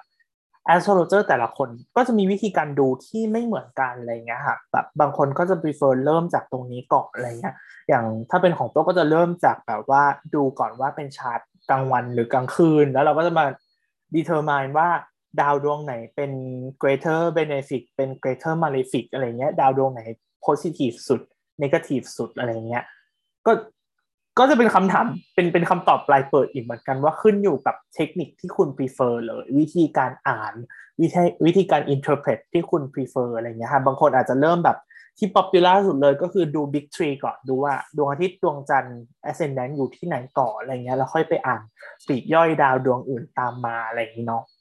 อือหือค่ะ ใช่ อืม หรือบางทีจะเป็นฟีลแบบว่า ตอบคำถามที่อยากรู้มากที่สุดก่อน เช่น เวลาเราดูชาร์ต purpose ของเราคืออยากรู้ว่า หน้าที่การงานเราจะเป็นยังไงอะไรอย่างเงี้ยก็ไปเลือกดูส่วนที่เกี่ยวข้องกับหน้าที่การงานเลย เช่น ไปดูเส้น mid heaven ดู house ที่สิบดู house ที่หกดู house ที่สองอะไรเงี้ยฮะก็คือโฟกัสทีละ part ทีละ part เพื่อตอบคำถามใดคำถามหนึ่งไปเลยค่ะใช่ ซึ่งมันก็มันก็จริงๆเนาะมันก็แบบดูได้หลายแบบมาก ๆ ไม่มีอะไรตายตัวจริง ๆ ค่ะ อืม ใช่ค่ะก็จะขึ้นขึ้นอยู่กับความถนัดเลย ก็อันนี้ก็จะขึ้นอยู่กับประสบการณ์ได้อีกเหมือนกันเนาะบางคนช่วงแรก ๆ ที่ดูก็อาจจะดูแบบนี้ พอเรียนรู้เทคนิคอะไรเพิ่มขึ้นแล้ว ก็เลยเปลี่ยนไปดูแบบนี้แทนอะไรอย่างเงี้ยค่ะ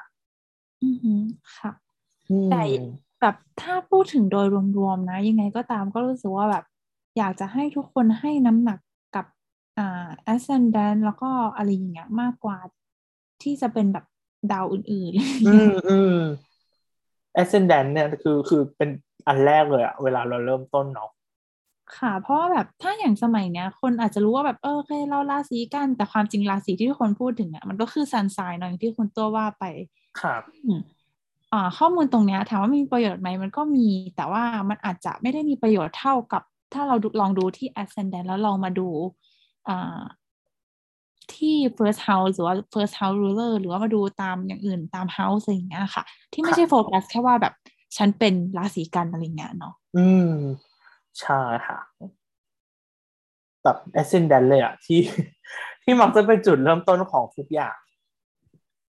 อืม แบบเราเริ่มที่ ascendant เรารู้ราศีปุ๊บ เราไปดู ruler ของราศีนั้นอะไรเงี้ยแล้วก็จะไปเจอ house อีก house หนึ่งที่ก็จะเป็น house ที่สำคัญตามมาได้อะไรอย่างเงี้ยค่ะ ใช่ค่ะ อืม อันนี้คร่าวๆเนาะแล้วก็อีกคำถามหนึ่งที่น่าสนใจเหมือนกันก็คือแบบว่า ชาร์ตที่เราสร้างขึ้นทั้งหมดเนี่ย ทุกทุกสาขาของ astrology แล้วก็ตลอดเวลาที่ผ่านมาที่ astrologer มีอยู่อะ มันเป็นชาร์ตที่เราแคสบนโลกเนาะแบบโดยโดยคนบนโลกโดยมนุษย์บนโลกอะไรเงี้ยคำถามที่มักจะตามมาสำสำหรับการมองไปในอนาคตบ้างอย่างตอนนี้เราอยู่ในช่วงเวลาที่เริ่มมี มีคำคำถามเกี่ยวกับการย้ายมนุษย์ไปอยู่บนดวงจันทร์ไป colonize ดวงจันทร์หรือ colonize ดาวอังคารอะไรเงี้ยครับหรือถ้ามีคนไปเกิดบนบนยานอวกาศ หรือบนดาวเทียมอะไรเงี้ย เราจะแคสชาร์ตยังไง อันเนี้ยเป็นคำถามที่น่าสนใจมาก แต่คำตอบที่สำหรับตัวนะอันนี้คิดคิดว่า astrologer หลายคนก็จะมีคำตอบที่แตกต่างกันได้ แต่สำหรับตัวคืออเราอาจจะต้องไป develop astrology system สำหรับณที่นั้นๆใหม่ ถึงจะค่อยถึงจะค่อยตอบคำถามหรือมองชาร์ตของคนคนนั้นได้ว่าแบบ โอเค คุณไปเกิดที่ดาวอังคาร เพราะฉะนั้นเราต้องไปสร้าง system astrology ที่ดาวอังคารกันอีกทีหนึ่งอะค่ะใช่ค่ะ เพราะว่า astrology ที่เราเรียนรู้กันอยู่ทุกวันนี้มัน based on โลกแบบ โลกมากๆ มันอืมไปอยู่ดาวอื่นไปอยู่ที่อื่นมันค่อนข้าง apply ไม่ได้แล้วอะค่ะใช่มัน apply แบบไม่ได้เลยเนาะว่าแบบว่าคืออย่างอย่างทุกอย่างเลยอะตั้งแต่ระบบราศีที่เราใช้กันอย่าง tropical ก็คือ base จาก season ของโลกจากฤดูกาลของโลก ซึ่งมันก็มาจากการเคลื่อนที่ของโลกกับดวงอาทิตย์ base จากระยะเวลาที่โลกใช้ในการหมุนรอบดวงอาทิตย์หรือหมุนรอบตัวเองอะไรเงี้ยทีนี้พอเปลี่ยนไปอยู่ในอันอื่นปุ๊บไปอยู่บน ดวงจันทร์หรือดาวอังคารทุกอย่างมันเปลี่ยนหมดเลยอะครับเพราะฉะนั้น system ที่เราใช้กันอยู่ก็จะใช้ไม่ได้เลย ใช่ค่ะ แบบคิดดูสิคะแบบสมมติเราอยู่บนโลกเนาะเรามี Mars แต่ถ้าเราไปอยู่บน Mars จะต้องเป็นเป็นอะไรเป็น Earth แทนอะไรอย่างนี้ไหมอืมเราจะมี Earth sign หรือเปล่า มีราศีโลกหรือเปล่าอะไรเงี้ย หรือแบบเป็นอะไรอะดวงจันทร์ของดาวอังคารอะไรเงี้ยเราจะต้องมีราศีแบบจำชื่อไม่ได้ราศีของแบบ ดวงจันทร์ของดาวอังคารหรือเปล่าอะไรเงี้ยทุกอย่างเราต้องไป develop สร้างกันใหม่หมดเลยอย่างแบบ system หรือเนื้อหา astrology ที่เราใช้กันตอนเนี้ย มันก็คือถูก develop จากประสบการณ์ของมนุษย์บนโลกทั้งหมดเลยอะความหมายของดวงจันทร์ความหมายของดาวอังคารบนโลก อาจจะไม่เหมือนกับถ้าเราไปอยู่บนดาวอังคารแล้วความหมายของดวงจันทร์ของเราอาจจะเปลี่ยนไปก็ได้อะไรเงี้ยครับใช่ค่ะ เพราะว่าแบบ เอ่อเอฟเฟกอะไรต่างๆ เนี่ยมันก็ค่อนข้าง observe มาจากที่ดาวต่างๆ มีมีอิทธิพลต่อโลกอย่างดวงจันทร์เนี่ย มีอิทธิพลต่อโลกอย่างสูง เพราะว่าเขาอยู่ใกล้โลกส่งผลต่อน้ำขึ้นน้ำลงโน่นนั่นนี่อะไรอย่างเงี้ยเนาะอืมมันก็เลยเป็นแบบดาวหนึ่งที่มีอิทธิพลมากแบบเป็นกลายเป็นบิ๊กทรีอย่างทุกวันนี้ ถ้าแบบเราไปอยู่ดาวอังคารเนี่ยดวงจันทร์ของโลกก็คงไม่น่ามีผลแล้วขนาดนั้น อืมหรือแบบว่ามุมมองบนโลกของเราอะทำให้เรามีอีเวนต์อย่างเช่น Mercury retrograde อย่างเงี้ยเป็นเหตุการณ์ที่เกิดจากมุมมองจากบนโลกของเรา ทีนี้ถ้าไปอยู่บนดาวอังคารอะดาวบางดาวอาจจะไม่มี retrograde แล้ว หรือมีดาวดวงไหนที่มี retrograde เพิ่มขึ้นมาอะไรเงี้ยเราอาจจะมี moon retrograde เกิดขึ้นอะไรเงี้ย มันก็คือเป็นคำเป็นคำตอบของคำถามนี้ก็จะเป็นแบบว่า เราต้องไป build system ใหม่กันหมดเลย ใช่ค่ะ ซึ่งก็แบบก็เป็นจุดที่น่าสนใจเนาะแต่ก็แบบเอาไว้คิดตอนว่างๆแล้วกันค่ะใช่เป็นอะไรที่น่าสนใจมากแล้วมันจะน่าสนใจมากว่า astrologer ที่ไปมีชีวิตอยู่ในช่วงนั้นอะจะคงน่าสนุกอะตัวว่าคงน่าสนุกว่าแบบต้องมันสร้าง system หรือมา build system อะไรเหล่านี้ขึ้นมา ใช่ อย่างยกตัวอย่างที่แบบอ่าสิ่งใหม่ ๆ ที่เกิดขึ้นใน astrology ก็อาจจะเป็นแบบการค้นพบของดาว outer planets อะไรเงี้ยใช่ไหมคะ เขาก็ต้องเออนั่งคิดว่าแบบเราเอาเนปจูนยูเรนัสพลูโตไปผูกไว้กับอะไรดีอะไรเงี้ยเนาะเพราะสามดาวเนี้ยไม่มีใน traditional เลยอย่างเงี้ยค่ะ ใช่ค่ะ ซึ่งทั้งหมดเนี้ยแบบตั้งแต่ traditional ถึงถึง modern บนโลกก็ตามอะทุกอย่างมันเกิดจากการ observe เนาะเราอยากบอกทุกคนว่า astrology เป็นศาสตร์ที่เบสอยู่จากการ observe อะค่ะเป็นการสังเกตแล้วก็ take notes แบบบันทึกเหตุการณ์บันทึก ทุกอย่างเอาไว้จนเราเกิดมาเป็นเนื้อหาต่างๆ ที่เรา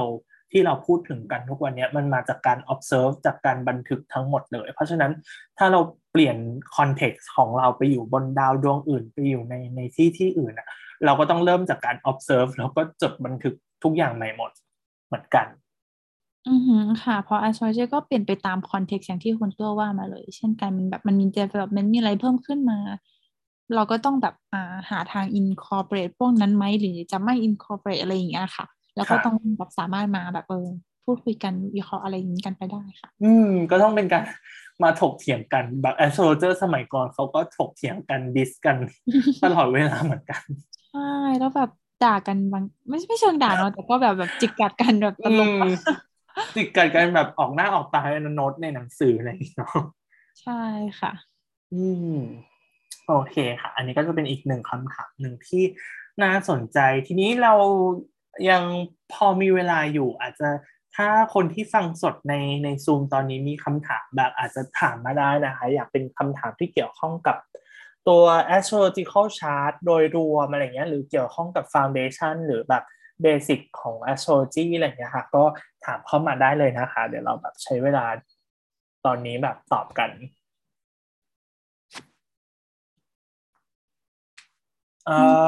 มีคำถามมาค่ะคุณพ่อที่น่าสนใจมากเลย ถามว่าถ้าเกิดที่ไทยแต่อยู่ต่างประเทศเวลาดูทรานสิตต้องเลือก City for Transit เป็นที่ไหนคะคุณพ่อก็ต้องดูที่ที่อยู่ค่ะ อืม ก็คือใช้เป็นแบบ มันมันจะมี คิดว่าแทบทุกเว็บไซต์เลยเนาะมีเหมือนกันคือเลือกเลือกสถานที่เกิดกับเลือกสถานที่ทรานสิตได้ด้วยคือแบบก็คือไม่ไม่จำเป็นต้องอยู่ที่เดียวกันอะไรอย่างเงี้ยค่ะ ใช่ค่ะ ซึ่งอันนี้ก็น่าสนใจนะคะ เพราะว่าพอเราย้ายประเทศมันจะมีอีกสาขาหนึ่งเล็กๆเพิ่มขึ้นมาคือ relocational chart อะไรอย่างเงี้ยค่ะจะเป็น birth chart ของเราแต่เป็นสถานที่ที่เปลี่ยนไปอะไรเงี้ยเราอาจจะดู birth chart อันนั้นเพิ่มด้วยก็ได้เป็นอารมณ์เหมือนแบบ birth chart รองของเราเพราะ birth chart หลักของเราก็คือที่เราเกิดอยู่ดีอะค่ะ อืมใช่ค่ะก็คือ ก็คือมันจะย้อนกลับมาเลยว่า information สามอัน basic คือวันเวลาสถานที่ เพราะฉะนั้นถ้าเราเราอยาก apply ไปกับที่ที่เราอยู่ เราเราควรจะอยาก apply ไปกับที่ที่เราอยู่อะไรเงี้ยครับแต่ในเข้าชาร์ตเราก็ fix เอาไว้หรือเราจะเปลี่ยนมันก็ได้ แล้วแต่แล้วแต่ context หรือแล้วแต่ interpretation ที่เราต้องการนะครับใช่ค่ะ อืม โอเค มีคำถามอีกไหมคะ ถามมาได้เลยกำลังนึกว่าคุณพ่อมีอะไรอยากเพิ่มเติมของสไลด์ที่เราพูดกันไปบ้างไหมคะก็กำลังนึกเลยค่ะแบบ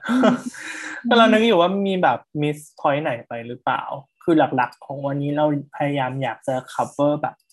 basic ของของตัวชาร์ตต่างๆ เลยว่าที่มาที่ไปการ cast chart อะไรเงี้ยมาจากไหน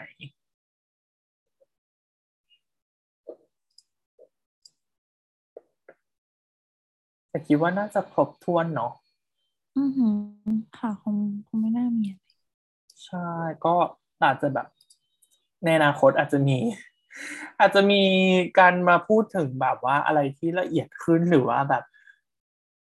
อะไรอะใช้เป็นคำว่าอะไรดีสอนอ่านชาร์ตคร่าวๆหรือเปล่าไม่รู้เหมือนกันอันนี้อาจจะเป็น possibility ในอนาคตนะครับค่ะ เอ่อมีคำถามว่าสอนดูสัญลักษณ์ต่างๆ ในชาร์ตอันนี้คิดว่าต้องต้องใช้เป็นแบบ อืม ใช้คำว่าอะไรดี อันนี้ต้องต้องเรียนรู้ด้วยตัวเองอะตัวว่าจะดีที่สุด เพราะว่ามันก็คือเป็นการจำเลยอะแต่เป็นเป็นการจำที่ถ้าเราจำได้ปุ๊บอะเราเรา ไม่ต้องมาเรียนรู้อีกเลยอะมันก็คือง่ายที่สุดเลยคือก็คือดูไล่ไปที่ละราศีเลยว่าราศีนี้เป็นสัญลักษณ์แบบนี้ ดาวดวงนี้เป็นสัญลักษณ์แบบนี้นะครับแต่จริง ๆ บางอันก็ค่อนข้างง่ายเลยเนาะอย่าง planet จะค่อนข้างง่ายอย่างแบบวีนัสกับมาอย่างเงี้ย สัญลักษณ์เขาคือเป็นสัญลักษณ์เหมือนแบบผู้หญิงผู้ชายที่เราน่าจะพอรู้อยู่แล้วเลยอะไรเงี้ยก็ไม่ไม่ได้ยากมากดวงจันทร์ก็คือดวงจันทร์เลยอะไรเงี้ยค่ะ ค่ะเอาจริงลองค่อยๆ เริ่มจำไปทีนิดอย่าง อาจจะจำที่สัญลักษณ์ planet ก่อนก็ได้ค่ะ เพราะมันก็มีแบบประมาณสิบอันมากสุดรวม outer planet เนาะแบบก็ไม่เยอะนะคะแล้วก็อาจจะมีจำสัญลักษณ์ของราศีแค่นี้แหละค่ะความจริงหลักก็มีแค่นี้เนาะที่ต้องจำสัญลักษณ์ใช่แค่แค่สองส่วนนี้เองค่ะ ราศีกับกับ ดาว planet แล้วก็เราก็ไม่ไม่ไม่ได้ต้องจำอะไรแล้ว แล้วพอเราจำสองอันนี้ได้ปุ๊บเราจะเริ่มอ่านชาร์ตวงกลมได้เร็วขึ้นเลยนะใช่ค่ะ มันจะแบบเรื่องปรืดเลย คือใครที่ยังจำไม่ได้แนะนำว่าแบบลองไปหาวิธีจำดูค่ะจะแบบเออลองเปิดมาดูทุกวันไหมแล้วก็จำว่าสัญลักษณ์นี้คือนี้นะหรืออะไรเงี้ยถ้ามันได้แล้วมันได้เลย แล้วมันก็จะทำให้ชีวิตในการศึกษา astrology ของเราง่ายขึ้นแบบมากมากแบบ มีมีเทคนิคของตัวจำมือจำอย่างเนปจูนนะคะเขาเป็นแบบว่าเนปจูนเขาคือเทพคือโพไซดอนเนาะโพไซดอนถือแบบ ไม้ที่มีสามสามหัวเออแล้วแล้วสัญลักษณ์ของเนปจูนก็คือเป็นไอ้ไม้ไม้สามหัวนี้เหมือนกันอะไรเงี้ย หรืออันนึงที่ซ s เทิร์นอะตัวมองว่าอันเนี้ยเหมือนตัว S ก็จะเรียกว่าเป็นเป็นซ s เทิร์นอะไรเงี้ยค่ะ อืม ใช่ ก็ลองแบบไปหาวิธีจำดูอะไรอย่างเงี้ยได้ค่ะเพราะจริงๆมันก็ไม่ได้เยอะมากแล้วมันก็แบบคือเราดูอย่างเงี้ย เราจะโอ๊ยทำไมมันดูยากเนาะแต่เอาจริงๆถ้าเราแบบมันนั่งจำจริง ๆ มันก็ไม่ได้เยอะมากอะค่ะใช่ค่ะแบบ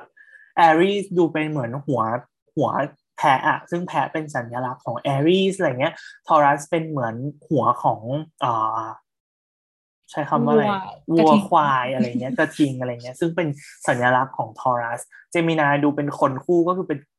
การสองการมาอยู่ข้างกันอย่างเงี้ย เราสามารถแบบหาวิธีจำไปไปพร้อมๆกันได้ ใช่ค่ะ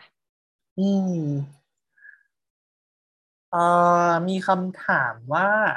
จะมีเวิร์กช็อปอีกไหมคะอันนี้ยังขอไม่ confirm เนาะแต่ก็อยากจัดเหมือนกันนะคะรู้สึกว่าเวิร์กช็อปเป็นอะไรที่เราได้เรียนรู้แบบ ละเอียดละเอียดเนาะตัวรู้สึกว่าตอนตอนทำเวิร์กช็อปก็สนุกเหมือนกันเนาะคุณโฟ ใช่ค่ะ แต่แบบหัวข้อก็ก็จะต้องไปคิดหัวข้ออีกทีมั้งเนาะแบบจะทำหัวใช่ยังยังแบบ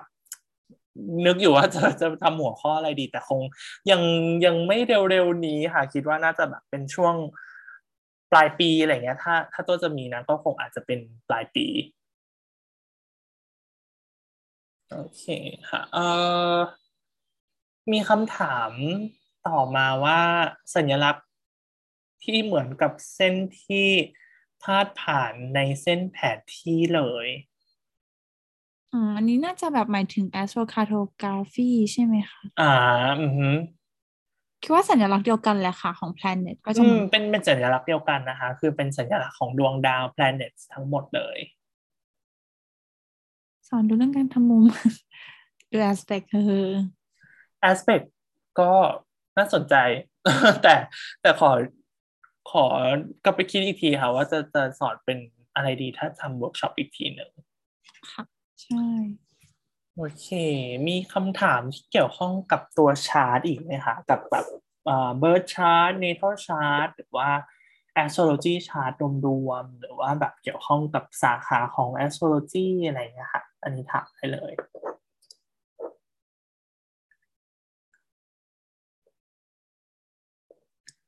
อันนี้เพิ่มเติมให้อีกนิดนึงแล้วกันค่ะ ตามแบบ event chart อะไรเงี้ยเราอาจจะนับเป็นแบบของสิ่งที่เกิดขึ้นอะไรเงี้ย แต่บางทีมันก็มีคนที่ดู event chart อารมณ์แบบเขาเรียกว่าอะไรนะคะ incident chart ไหมนะ หรืออะไรสักอย่างเนี่ยแหละค่ะที่หมายถึงว่าแบบ พอเราได้ข่าว เราก็มาดูแล้วมันก็จะทำให้เรารู้ว่าข่าวนี้จะส่งผลยังไง ทั้งกับตัวเราแล้วก็แบบกับข่าวนั้น ๆ ด้วยอะไรอย่างเงี้ยค่ะ มันก็ไม่เชิงตรงกับอีเวนต์ชาร์เนาะเพราะแบบเหตุการณ์ไม่ได้เกิดขึ้นตรงนั้น แต่เป็นแบบ เป็นตอนที่เราได้รับข่าวอันเนี้ยค่ะ อืมอืมอืมก็ดูคล้ายๆกับโหรารี่เหมือนกันเนาะค่ะ ใช่คล้ายๆกันแค่ว่าแบบมันไม่มีคำถามอะไร แต่แบบก็มาดูอืมอันหนึ่งอันหนึ่งที่ตัวเคยเจอคือเป็นฟีลแบบว่า เราดูโมเมนต์แบบต่อเนื่องกันอะเช่นเหตุการณ์ อันหนึ่งที่ที่ตัวเคยดูเลยเป็นเป็นตอนแบบว่ามีคนหายอะค่ะ แล้วมีเป็นเอ่อ astrologer ที่เขาถนัดดูทางแบบ criminal เรื่องเรื่องอะไรพวกเนี้ยเรื่องแบบการสืบสวน investigation อะไรเงี้ยเขาใช้เป็นเอาชาร์ตหลาย ๆ ช่วงเวลามาอ่านเหมือนกันนะคุณโคเช่นแบบว่า เอาช่วงก่อนคนนี้หายช่วงที่หายช่วงที่หลังจากนั้นไปหกชั่วโมงมาดูชาร์ตอีกทีอะไรเงี้ยเพื่อดูแบบsequence ของของเหตุการณ์ ก็น่าสนใจเหมือนกัน เช่น ตอนที่เขายังไม่หายอะ ชาร์ตบอกว่าโอเค คนนี้กำลังไปที่ไหนกำลังทำอะไรอยู่อยู่กับใครอะไรเงี้ย พอตอนที่หายก็ทำให้เห็นว่า incident เกิดขึ้นโดยใครเป็น perpetrator ใครเป็น victim อะไรเงี้ย พอหกชั่วโมงให้หลังอาจจะไปเห็นว่าคนเนี้ยเขาออกไปจากตำแหน่งนั้นไปแล้วหลายแบบเดินทางออกจากตำแหน่งนั้นไปไกลแล้วอะไรเงี้ยมีมีการอ่านอะไรแบบนี้เหมือนกันที่ตัวเคยเห็น อืมซึ่งก็น่าสนใจนะคะ ใช่ค่ะ อ่ามีคำถามอันนี้น่าสนใจมากเลยค่ะถามว่าช่วงเหตุการณ์สำคัญที่ส่งผลกับหลาย ๆ ประเทศ เช่น สงครามหรือค่าเหรียญคริปโตดูช้าของประเทศเมืองไหน อันนี้ตอบได้หลายแบบเลยเนาะคุณโคใช่ความจริงตอบได้หลายแบบเหมือนกันค่ะ แต่หลักๆก็คือ ถ้าดูแบบรวมๆอะก็จะดูมันเดนชาร์ตได้ ซึ่งก็คือแบบอารมณ์เหมือนดูทรานซิชาร์อย่างเช่นแบบอย่างที่เรารู้เนาะเดือนช่วงเดือนนี้คือ eclipse season อาจจะมีเหตุการณ์ความผันผวน ทางด้านการเงินด้านหุ้นเป็นพิเศษหรืออะไรอย่างเงี้ยค่ะ คือมันเป็นแบบเหตุการณ์ที่เกิดขึ้นกับทุกคนเลยเพราะ eclipse season มันเกิดขึ้นกับทุกคน ก็จะเป็นส่วนหนึ่งของ mundane chart อะไรอย่างเงี้ยค่ะ ค่ะ หรือแบบจริงๆอย่างถ้ายกตัวอย่างแบบเหตุการณ์ที่มันส่งผลกับหลาย ๆ ประเทศอย่างตัวสงครามอะไรเงี้ย เราก็คือสามารถดู transit จาก moment ที่มันเริ่มต้นในสถานที่ที่มันเริ่มต้น แล้วอาจจะดูประกอบกันกับ natal chart ของประเทศสองฝ่ายอะไรเงี้ย อย่างถ้าพูดง่าย ๆ อย่างยูเครนรัสเซียตอนเนี้ยเราก็จะหา natal chart ของยูเครน natal chart ของรัสเซียทรานสิตของตอนสงครามเริ่มในกรุงเคียฟอย่างเงี้ย หรือแบบมีการดูเอาอันนึงที่เขาใช้กันในตอนตอนอยูเครนรัสเซียนี่คือเอาชาร์ตเนโตะมาอ่านด้วยเอาชาร์ตเอ่อ EU มาอ่านด้วยอะไรเงี้ย ก็ก็น่าสนใจเหมือนกัน หรือแบบค่าเหรียญคริปโตเนี้ยอาจจะไปดูเป็นว่าว่าตัวบริษัทคริปโตนั้น หรือตัว currency นั้นอะเกิดที่ประเทศไหน ได้ด้วยเหมือนกัน เราก็ดู transit chart สำหรับในในสถานที่นั้น ใช่ค่ะ เพราะว่าชาร์ตพวกคริปโตอะไรเงี้ยมันจะมีแบบเวลาที่เขาปล่อยเนาะแล้วมันก็คือหมายความว่ามันก็มี birth chart อะไรเงี้ยของเขา อืมก็คือต้องไปดูดู concern ของแต่ละเหตุการณ์อีกทีว่ามัน concern ใครบ้าง หรือตัวอีเวนต์อะมันเกิดขึ้นที่ไหนอะไรเงี้ยครับเพราะตัวเชื่อว่าทุกอย่างอะแม้จะเกิดขึ้นบนอินเทอร์เน็ตอะไรอย่างนี้ก็ตามอะแต่มันจะต้องมีมี location ที่เป็น physical อยู่ อย่างแบบเวลาเราหาชาร์ตของบริษัทเฟซบุ๊กอย่างเงี้ยเขาก็มีชาร์ตที่นิวยอร์กหรือจริงๆเขามีชาร์ตที่ ที่อ่าซานฟรานซิสโกด้วยถ้าตัวจำไม่ผิดอย่างเงี้ยก็ก็ต้องไปดูอีกทีหนึ่งใช่ค่ะ อืม แต่เป็นคำถามที่ดีมากค่ะว่าแบบ ถ้าถ้าเป็นแบบทางมันเดนจะหาเหตุการณ์ยังไง บางทีก็คือเป็นหาทรานสิตตามช่วงเวลาในประเทศนั้นๆ ได้ด้วยเหมือนกันอย่างที่คุณโคบอกเลย เช่น Eclipse Chart อย่างเงี้ย แต่เราอยากรู้แค่ Eclipse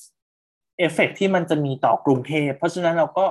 คำนวณหาช่วงเวลาที่ Eclipse นั้นอะจะเกิดขึ้นพอดีโดยดูจากชาร์ตโดยมีสถานที่เป็นกรุงเทพอย่างเงี้ยค่ะ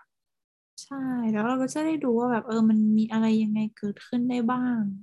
อืมส่งผลกับ house ไหนยังไงอะไรอย่างเงี้เนาะใช่ค่ะ อืมโอเคค่ะ ก็คิดว่าวันนี้น่าจะครบถ้วนสำหรับ topic ที่เราเลือกมากันค่ะ ก็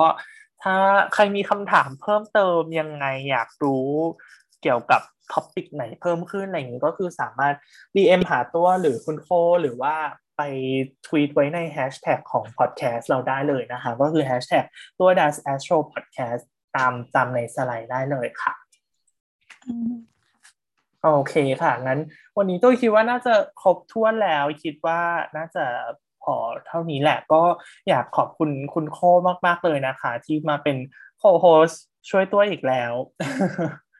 ขอบคุณคุณตัวเช่นกันค่ะที่เชิญมาใช่ค่ะ แล้วก็เอ่อขอบคุณเอ่อผู้ฟังสดทุกท่านเลยนะคะ แล้วก็ใครที่ฟังในในพอดแคสต์ด้วยเหมือนกันค่ะ แล้วก็ถ้าใครอยากพูดคุยกันยังไง ก็เชิญที่พอดแคสต์เอ่อ แฮชแท็กของพอดแคสต์ได้เลยค่ะตัว Dash Astro Podcast แล้วก็เดี๋ยวเราพบกันใน episode ถัดไปนะคะ ขอบคุณมาก ๆ ค่ะ สวัสดีค่ะ สวัสดีค่ะ